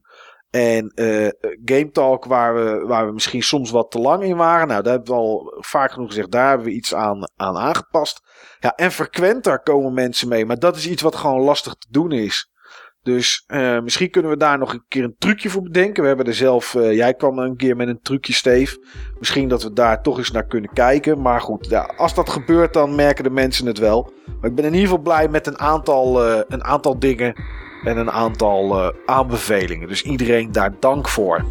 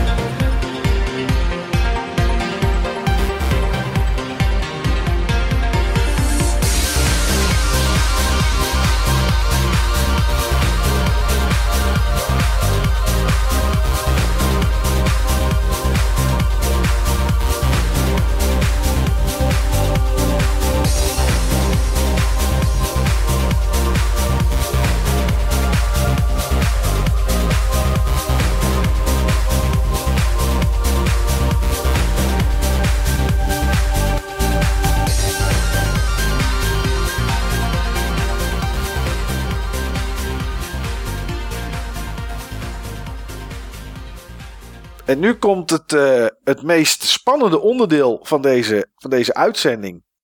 En dat is. eh, de mensen mochten alles aan ons vragen dat ze, dat ze wilden. En van wie. Nou zitten daar gelukkig geen hele bizarre dingen tussen. Maar de vraag was: in de jubileumuitzending heb je de kans om ons alles te vragen wat je maar wil. Wat wil je weten en van wie? Nou, daar gaan we eens aan beginnen. En de eerste is alleen voor jou, Niels. Hoe voelt dat? Ja, ik voel me vereerd natuurlijk dat er een eh, vraag wordt gesteld, maar ik moet de vraag nog maar afwachten. Heb je vijf tips voor beginnende indie of do-it-yourself game developers? Wow. Kijk, ik heb ook een Vijf. tip. Vijf tips, maar ja goed, als je er geen vijf hebt. Maar dat, dat is de vraag. Vijf tips voor beginnende indie slash do-it-yourself game developers van Niels. Ja, Ja. Ik, zou, ik, ik heb er ook één. Stop met, met lelijke graphics. Met die 8-bit shit. Dat is mijn tip. Maar goed, dat is misschien niet iets waar jij mee komt, Niels. Nee, mijn eerste tip zou zijn: ga naar de Dutch Game Garden Network Lunch. Dat is, een, eh, dat is een lunch waar je aan deel kan nemen en dan kun je je game laten zien aan bedrijfjes die in de Dutch Game Garden werken en andere indie developers. Er zijn heel veel eh, netwerkmomenten en eh, dat is echt belangrijk, want wat ik mooi vind aan de indie scene is dat ze elkaar ook veel spotlight gunnen. En elkaar ook vaak naar een hoger platform kunnen tillen. Oké. Dat is in ieder geval eh, inderdaad eh, de eerste tip. De beste. De tweede Hoe, tip. hoe ver, hoe ver moet, je, moet je game zijn om daar naartoe te gaan? Want als iemand zegt beginnende indie, kan ik misschien voorstellen dat iemand echt, echt misschien nog niet een product heeft om te laten zien. Is het dan ook nuttig om daarheen te gaan? Ja, zeker. Want dan kun je in ieder geval de ervaringen van andere niet beginnende indies alvast horen. Dan kun je praten over eh, hoe ben jij begonnen. Eh, Ja. Tips vragen. De, de vijf tips die ik nu geef zijn... Ja, ik bedoel, ik ben geen indie developer. Eh, nee, ik- triple E, motherfuckers. geweest. maar ehm, eh, ik, ik zou het wel willen, indie developer. Alleen ehm, het vergt heel veel moed. Ik moet dan ook Snap. mijn baan opzeggen en ik, ik maak dan echt een hele grote, risicovolle carrière. Ommezwaai. Ja, ja, ja. Nog andere tips? Want er wordt gevraagd vijf. Maar goed, ja, eh, iemand kan wel zeggen: geef mij twintig tips. En hoeft hij het zelf niet meer uit te vinden. Maar nog andere tips dat je denkt: denk hieraan of doe dit of doe dit niet? Jawel, eh, een tip die ik ook zou geven, en, en die heeft ook vooral te maken dan met de conceptuele fase. Ehm, dat is om niet te beginnen met klonen. Wat volgens mij veel beginnende indie developers doen, is eh, ze hebben een game uit hun jeugd die ze leuk vinden, of ze zien een succes en ze kunnen zich voorstellen dat als je één game mechanic tweakt, dat je dan ook een hele leuke game kan maken. En als je daar dan een andere visuele laag overheen gooit, ja, dan is dat absoluut wel een titel die behoorlijk speelbaar zal zijn. Maar ik zou liever zien en ook meer aanraden, omdat je daarmee beter in de kijkers kunt, eh, kunt gaan staan. Om te beginnen bij het bedenken van een ervaring. Van wat wil je dat een, een persoon beleeft. Dus niet beginnen met een genre, maar beginnen met ehm, een, hoe zou jij je willen voelen als je die game speelt. Is dat eh, heel gehaast? Is dat extreem in control zeg maar, van de situatie? Is dat totaal verbaasd of misschien angstig? Dat soort dingen kun je aan denken. En dan ja, te bedenken, gevoel, gevoelens, zeg maar. Juist, en hoe ondersteun je die dan in, in de game? Eh, ik las toevallig een stageverslag van iemand pas geleden en die, die heeft gewerkt aan een. een, een ik, ik moet even uitkijken vanwege NDA's, maar aan een vrij lang bestaand bordspelprincipe. Dat je ook asynchroon over internet zou kunnen spelen. Ja, En een van de, zeg maar, de, de kerngevoelens of emoties onder dat bordspel was eigenlijk een hele ja, sereen gevoel van rust. Oké. Maar het probleem is als je asynchroon speelt over internet. Nou, daar gaat hij al. Oh. Dat is mijn, eh, dat is mijn beltoon. Als je, als je dat gevoel hebt en je speelt over internet en je, je moet wachten op je beurt, nou wat vaak wordt geïmplementeerd is een soort timer. Ja. Doe in ieder geval je ding binnen 24 seconden, want anders dan verdoe je iemand anders zijn tijd. Alleen op het moment dat je zo'n timer introduceert, dan introduceer je ook iets wat haast ehm, Ja. bij je opwekt. Zeker. En dat kan, dat kan heel zenuwachtig werken, weet ik, vanuit bijvoorbeeld Hearthstone. Waar je 70 seconden hebt voor je beurt. Ja. En als je gaat nadenken, je gaat zitten rekenen met ik heb zoveel mana, ik heb zoveel damage op boord, ik heb dit uit hand. En dan in één keer eh, hoor je je personage zeggen it's time to move of wat dan ook bij dat personage hoort. En dan gaat er een touwtje over het scherm lopen als een soort lont. En er komt extra geluid bij. Nou, dan word ik zenuwachtig, jongen. En dan ga ik fouten maken en weet ik wat allemaal. Ja. Dus dat is Ja, alles behalve rust. Ja, tuurlijk. En de devil is in de details soms, hè? Want zelfs al werk je met een timer, hoe die timer communiceert naar de speler maakt ook extreem veel uit. Als die heel discreet zo 20, 19, 18, 17, 16 en het beeld knippert erbij, dan Ja. ga je behoorlijk proberen om rekening te houden met die timing. En je telt onbewust ook mee. Terwijl op het moment dat je bijvoorbeeld Wii Fit, die had ook een soort, soort ademhalingstraining techniek. Maar in plaats van dat ze dan zeggen, nu ademen, nu uitademen, nu inademen, nu uitademen, zag je een soort van blauwe gloed die, die langzaam zeg maar groter werd en dan weer kleiner. En dat werkt veel rustiger ook voor de beleving van de speler dan, dan zo'n zo'n eh, bijvoorbeeld uh, brain training timer die je had. Ja, en dan eh, vooral met elke seconde een piepje. Of zoals Super Mario doet, met de laatste seconde. Muziek versnellen. Ja. Dat, dat, was dat is natuurlijk zenuw zenuwslopend. Ja. Tip 3. Eh, playtest. Playtest veel en, en playtest meer dan dat je zou kunnen misschien zelfs. Eh, met playtesten bedoelen we zo snel mogelijk een werkende versie van een klein idee onder de mensen brengen. En dat hoeft niet heel openbaar te zijn. Het kunnen nog steeds gewoon vrienden of familie zijn. Maar het liefst gebruik je zo'n DGG-lunch daarbij, zo'n Dutch Game Garden lunch, om reacties te verzamelen van mensen en misschien ook wel tips te verzamelen. Zou dat voor mensen niet eh, een gevoel kunnen hebben van als ik daar naartoe ga met mijn idee dat iemand het pikt? Daar ga je natuurlijk niet van uit, maar dat zou ik me kunnen voorstellen. Stel dat ik een idee heb en ik programmeer iets en ik heb een heel klein stukje en ik ben daar een half jaar mee bezig en ik kom daar en iemand die dat in, in drie dagen na kan maken, zeg maar, zou dan mijn idee kunnen pikken? Of valt dat wel mee in dit soort? Dat valt heel erg mee, vooral als je heel open bent over je proces. Bijvoorbeeld eh, Braid van Jonathan Blow. Ja. Als je die game nog kent. Dat is een Ja, van de zeker. eerste grote indie games die ooit op Xbox werd gepublished. Dat was een game en die was al twee jaar daarvoor in een soort super basale staat, zonder graphics, zonder muziek, getoond op een GDC. Tijdens volgens mij een van die experimental game workshops. Ja, En dat idee met tijd beïnvloeden en terugspoelen en sommige objecten die gedragen zich wel naar eh, zeg maar de, de tijd zoals die in de game is en andere objecten niet. En sommige objecten dupliceren en andere gedragen zich juist in de tegenovergestelde richting van de tijd. Dat had makkelijk ook door een andere game geïmplementeerd kunnen worden. ja, eens. Maar er is toch genoeg respect in die scene om dat niet te doen. Oké, nou dat is wel netjes.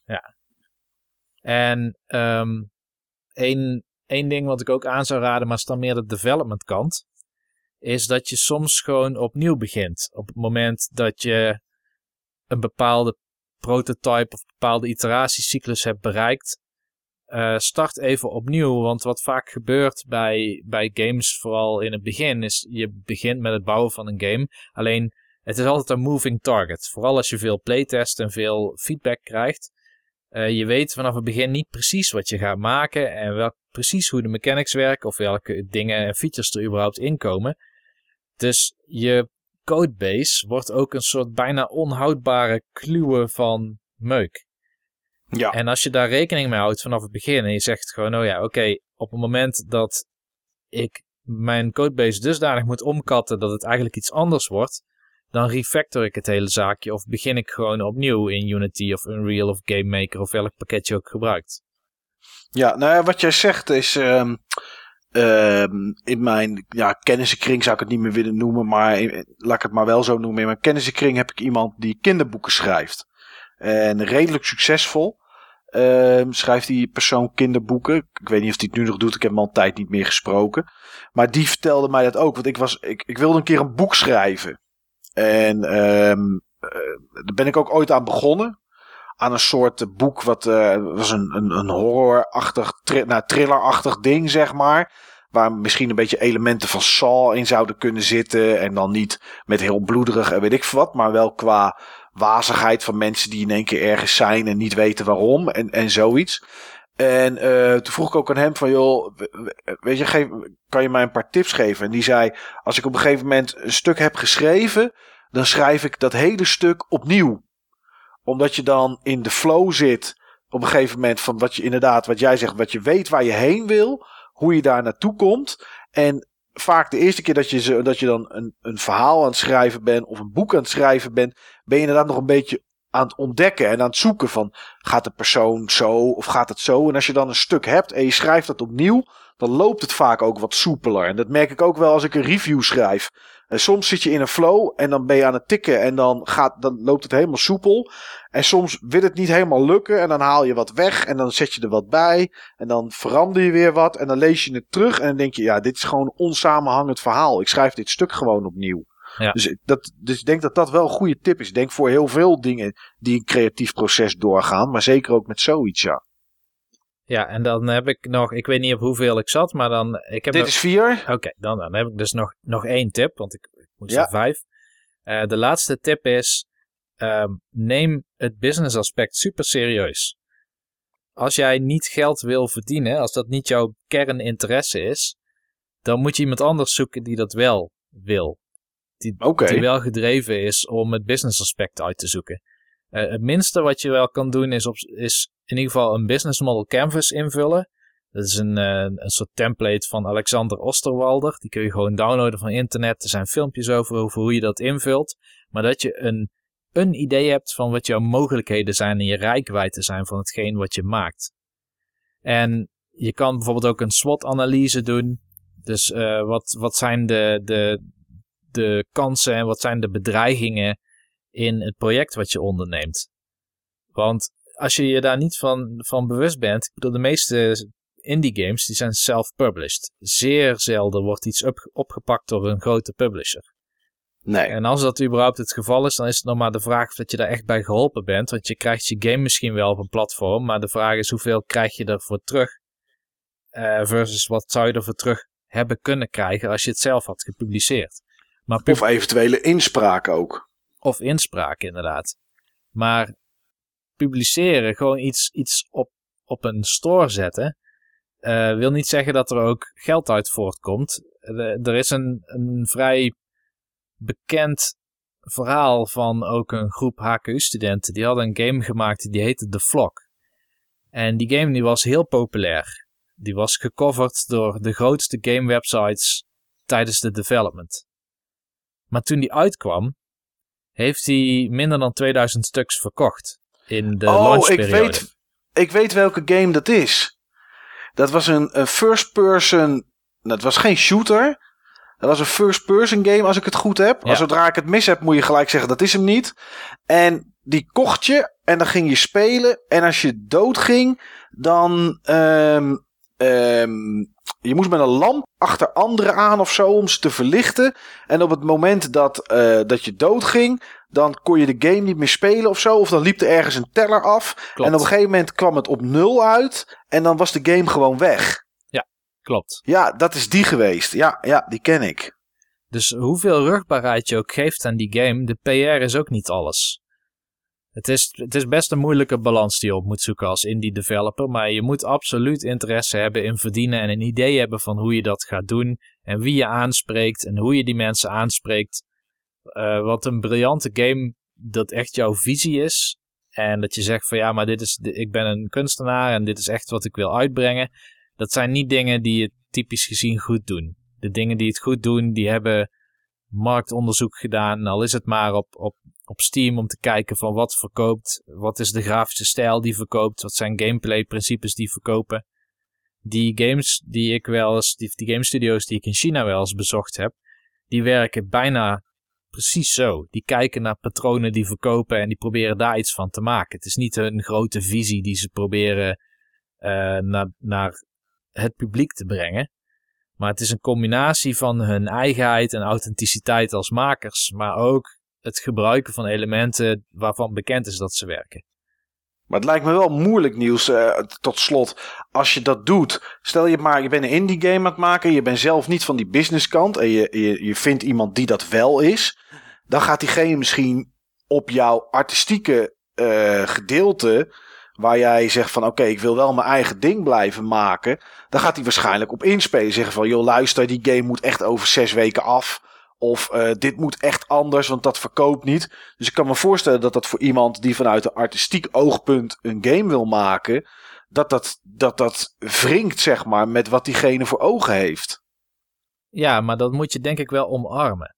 Net als dat die playtests, die zijn eng om te doen. Ik ben ooit in een documentaire gefeatured waarin ik aan een game voor de Wii aan het werken was. Daar was ik de lead designer van. En ik ging naar een, volgens mij was dat een zorgcentrum in Utrecht. Ja, een revalidatiecentrum om daar met kinderen die game te spelen en te kijken wat wel aansloeg, wat niet aansloeg. Konden ze de game breken of vonden ze het überhaupt leuk? Zeg maar, dat was sowieso al een hele belangrijke eh, indicatie die ik nodig had. Maar ik vond het super eng. En ik noemde Ja. het toen ook dat het was alsof je voor dat je willens en wetens voor een brandslang ging staan. ja.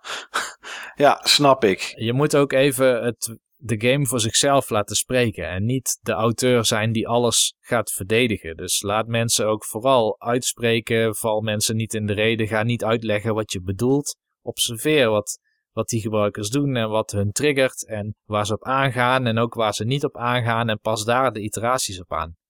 Oké, nou ik denk, eh, ik hoop dat diegene die de vraag in heeft gezonden, ik weet niet wie het geweest is, daar eh, iets aan heeft. eh, Ik heb, ook nog drie gra- ik heb ook nog drie gratis tips, ondanks dat de vraag niet aan mij was. Nou, dan kom maar op, Steve. Want een, ehm, een game maken is voor een project. Een project is wel iets waar ik zeer ruime ervaring mee heb. Ja. Ehm, keep it simple. Hou het gewoon zeg maar ehm, strak tot de kern. En zorg ervoor dat je die kern gewoon heel erg goed doet. Zorg voor commitment. Eh, op, eh, ik denk dat veel mensen het niet zeg maar ehm, alleen zullen doen of alleen zullen kunnen. Op het moment dat je het met een groep doet, zorg ervoor dat iedereen committed is. En dat die committed, eh, commitment ook ongeveer gelijk is. Anders ga je scheve gezichten krijgen. Ja. En kies voor een iteratieve aanpak. Eh, waarbij je zeg maar inderdaad kleine stukjes ehm, probeert te maken. Die kleine stukjes test. En op die manier continu bij probeert eh, te, te stellen. En voor die drie dingen samen. Ik, ik zou in ieder geval kijken naar. Dat is überhaupt iets waar ik iedereen die projectmatig werkt. eh, eh, zeer, zeer zou adviseren om daar serieus naar te kijken. Kijk naar Scrum. Scrum is gewoon een hele goede, moderne projectaanpak. Die bewezen succesvol is voor, eh, om projecten gedaan te krijgen. Er zitten heel veel dingen ingebakken.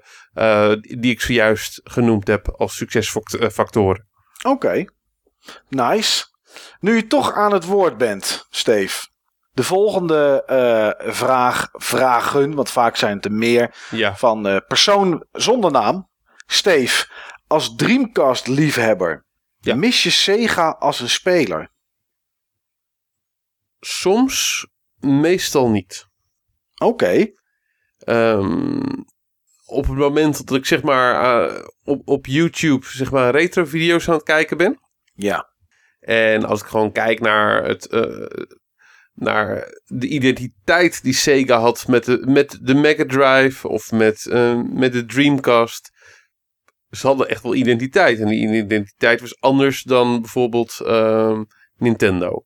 Ja, Maar als je kijkt naar eh, het huidige console-landschap, het huidige gaming-landschap, vind ik dat andere eh, bedrijven een beetje de rol die Sega had, had hebben overgenomen. Kijk naar een Platinum Games. ehm, sommige van die games die zijn ook zeg maar eh, een paar jaar geleden door, door Sega gelanceerd, ge- gepubliceerd. Ja, ik vind Sega misbaar. ja. Nou ja, d- En duidelijk. als je kijkt naar het aantal consoles, je hebt op dit moment nog steeds drie consoles. ik, ja, dat wou ik net zeggen. Ik denk ook niet dat er ruimte is voor nog een vierde. Nee. En ook als echt grote publisher, wat ze ook niet echt meer zijn. Nee. ehm, het verbaast mij nog steeds dat, tot niet eh, een grote partij eh, Sega gekocht heeft. Ja, Als ik, als ik Nintendo was, eh, eh, had ik al lang Sega gekocht. Ja. Ik denk dat de Sega eh, portefeuille veel waarde heeft voor, eh, voor Nintendo. oké. Ehm, aan mij wordt de vraag gesteld: Commodore of PlayStation 1? Ja, dat is. eh, Jeetje, ik vind dat een hele moeilijke. En ik wist dat die vraag erin zat, want ik heb dit natuurlijk al langer gelezen. Eh, voor jullie is het allemaal nieuw. Maar ja, als ik moet kiezen, dan, dan kom ik toch uit bij Commodore. Ondanks PlayStation 1, dat het ding echt een hoop liefde van mij eh, heeft gekregen vroeger. En, en nog steeds wel als ik door mijn collectie ga. En eh, er zoveel games tussen zitten die ik nog een keer zou willen spelen. Of eindelijk eens een keer zou willen spelen. Eh, als ik bijvoorbeeld zo'n titel zou, zou noemen. Bijvoorbeeld Alundra. Heb ik vroeger ooit wel eens een keer een uurtje gespeeld. Maar daarna nooit meer. En ik weet dat dat echt een, echt een mooie game is. Ehm, ja, die zou ik wel heel graag een keertje echt een avond willen spelen. Maar dat is af en toe lastig. Maar daar komen we straks ook nog wel ergens bij. Ehm, maar toch, Commodore, dat is echt mijn jeugd geweest. Mijn, eh, vanaf mijn negende of tiende of zo had ik een Commodore 128. Ik, had vroeger, ik heb vroeger nooit een Commodore 64 gehad. Maar ik had een 128. Ehm, en daarna een Amiga. Ja, en Amiga dat was vanaf mijn twaalfde of dertiende denk ik. Ja, dat is zeg maar echt mijn jeugd geweest. Dat is, eh, dat is, dat is waar ik mee opgegroeid ben. Dus als ik moet kiezen tussen Commodore of PlayStation 1. Ja, dan is het toch Commodore. Eerste liefdes, hè? Ja, Ik denk ook nog regelmatig. Astrid. Niels, eh, ook een vraag voor jou. En die komt later ook nog eigenlijk een soort van voor. Dus als je hem nu beantwoordt, kunnen we hem straks skippen. Als ze je morgen vragen om aan een game te werken. Waarbij ongelimiteerde fundering is. En jij mag eh, dus een fund, zeg maar geld. Ja. En jij mag bepalen wat de game gaat worden. Wat voor een game zou je dan aan gaan werken? Ja, er schiet me nu direct ook wel iets te binnen. Dat is wel grappig. Want ik, ik had zo'n vraag wel verwacht. Ja, Misschien nou, niet. hij, komt, hij komt straks nog een keer. Ehm, en dat, daar is het van. En wat zou je het liefst nog eens willen maken als je daar de vrijheid voor had? Dus Hmm. Ja, ik, ehm, ik zit de laatste tijd meer in de applied games hoek dan de entertainment games kant. Het heeft voor- en nadelen. Eh, het voordeel als ontwerper is dat je iets meer, eh, ja, hoe noemen ze dat ook weer? Eh, even, hè, wat moeten we verstaan onder applied games? applied games. Oh, dat zijn, ja, die werden vroeger ook wel serious games genoemd, maar games met, met een toepassing. Dus games waar je iets aan hebt doordat je het speelt. Bijvoorbeeld een simulatie in een bedrijfsomgeving. Precies. Ja, dat, dat zou een voorbeeld kunnen zijn van zo'n game. Het, ik denk dat het te maken heeft met iets van een stuk zingeving zeg maar, van je werk. Eh, iedereen die zal wel eens nadenken bij zijn werk van is dit echt wat ik nog de komende tien jaar wil gaan doen?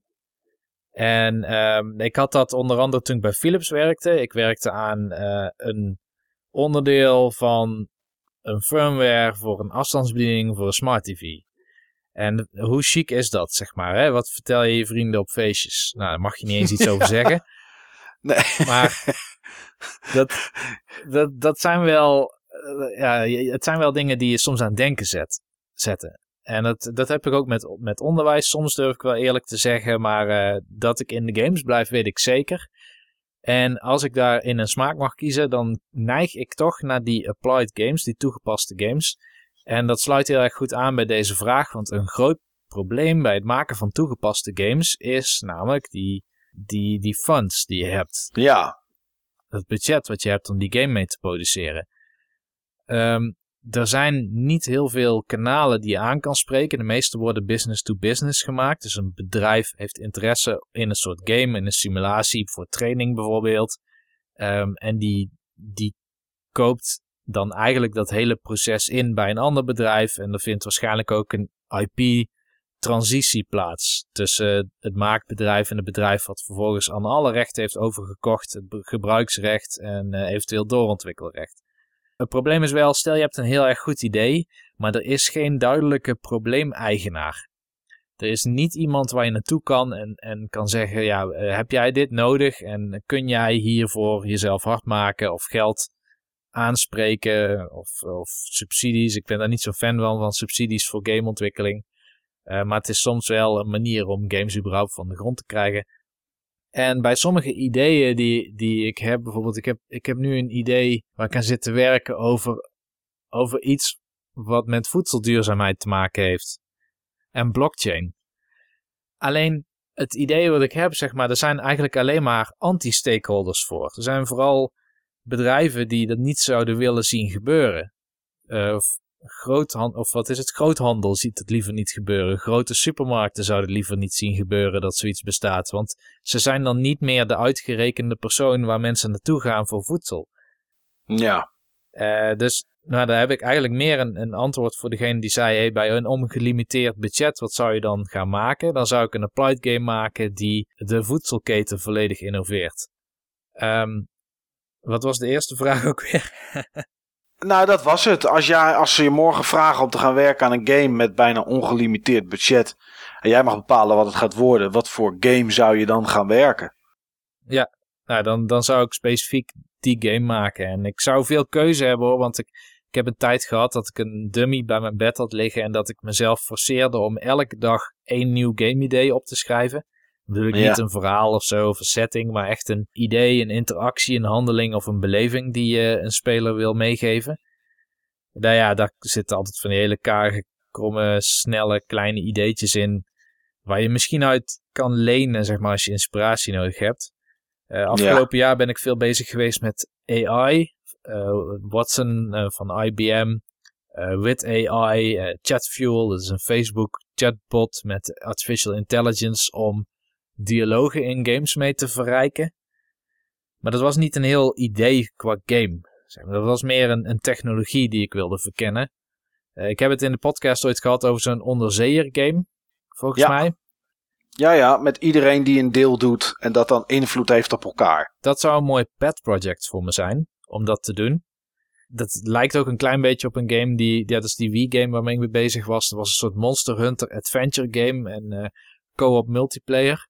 En het adresseert iets wat, ondanks dat ik superveel respect heb voor Dark Souls en voor um, Monster Hunter, ja. ik vind dat daar iets mist. En wat daar mist is um, Dark Souls meer nog dan Monster Hunter, denk ik. Ze zijn monotoon qua emotie, zeg maar, die de speler beleeft.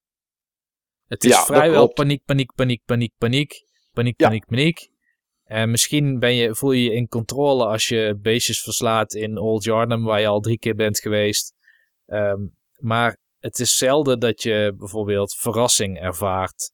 Of, um... Nou ja, er is wel verrassing, maar die verrassing brengt gelijk weer paniek voort. Want het is een groot beest wat in één keer voor je staat. Ja, en die beesten, die hebben de manier waarop ze jou aanvallen, zijn, zitten ook vaak echt in de melee-hoek of zo, of in, in de projectielenhoek. Maar er is weinig afwisseling. En wat mij triggerde een keer bij Steve toen hij het over Destiny 2 had, was zo'n zo'n raid waarin sommige mensen op een force plate moesten gaan staan. Ja. En tegelijkertijd uh, vijanden moesten afweren, maar dan om andere spelers weer een optie te verschaffen.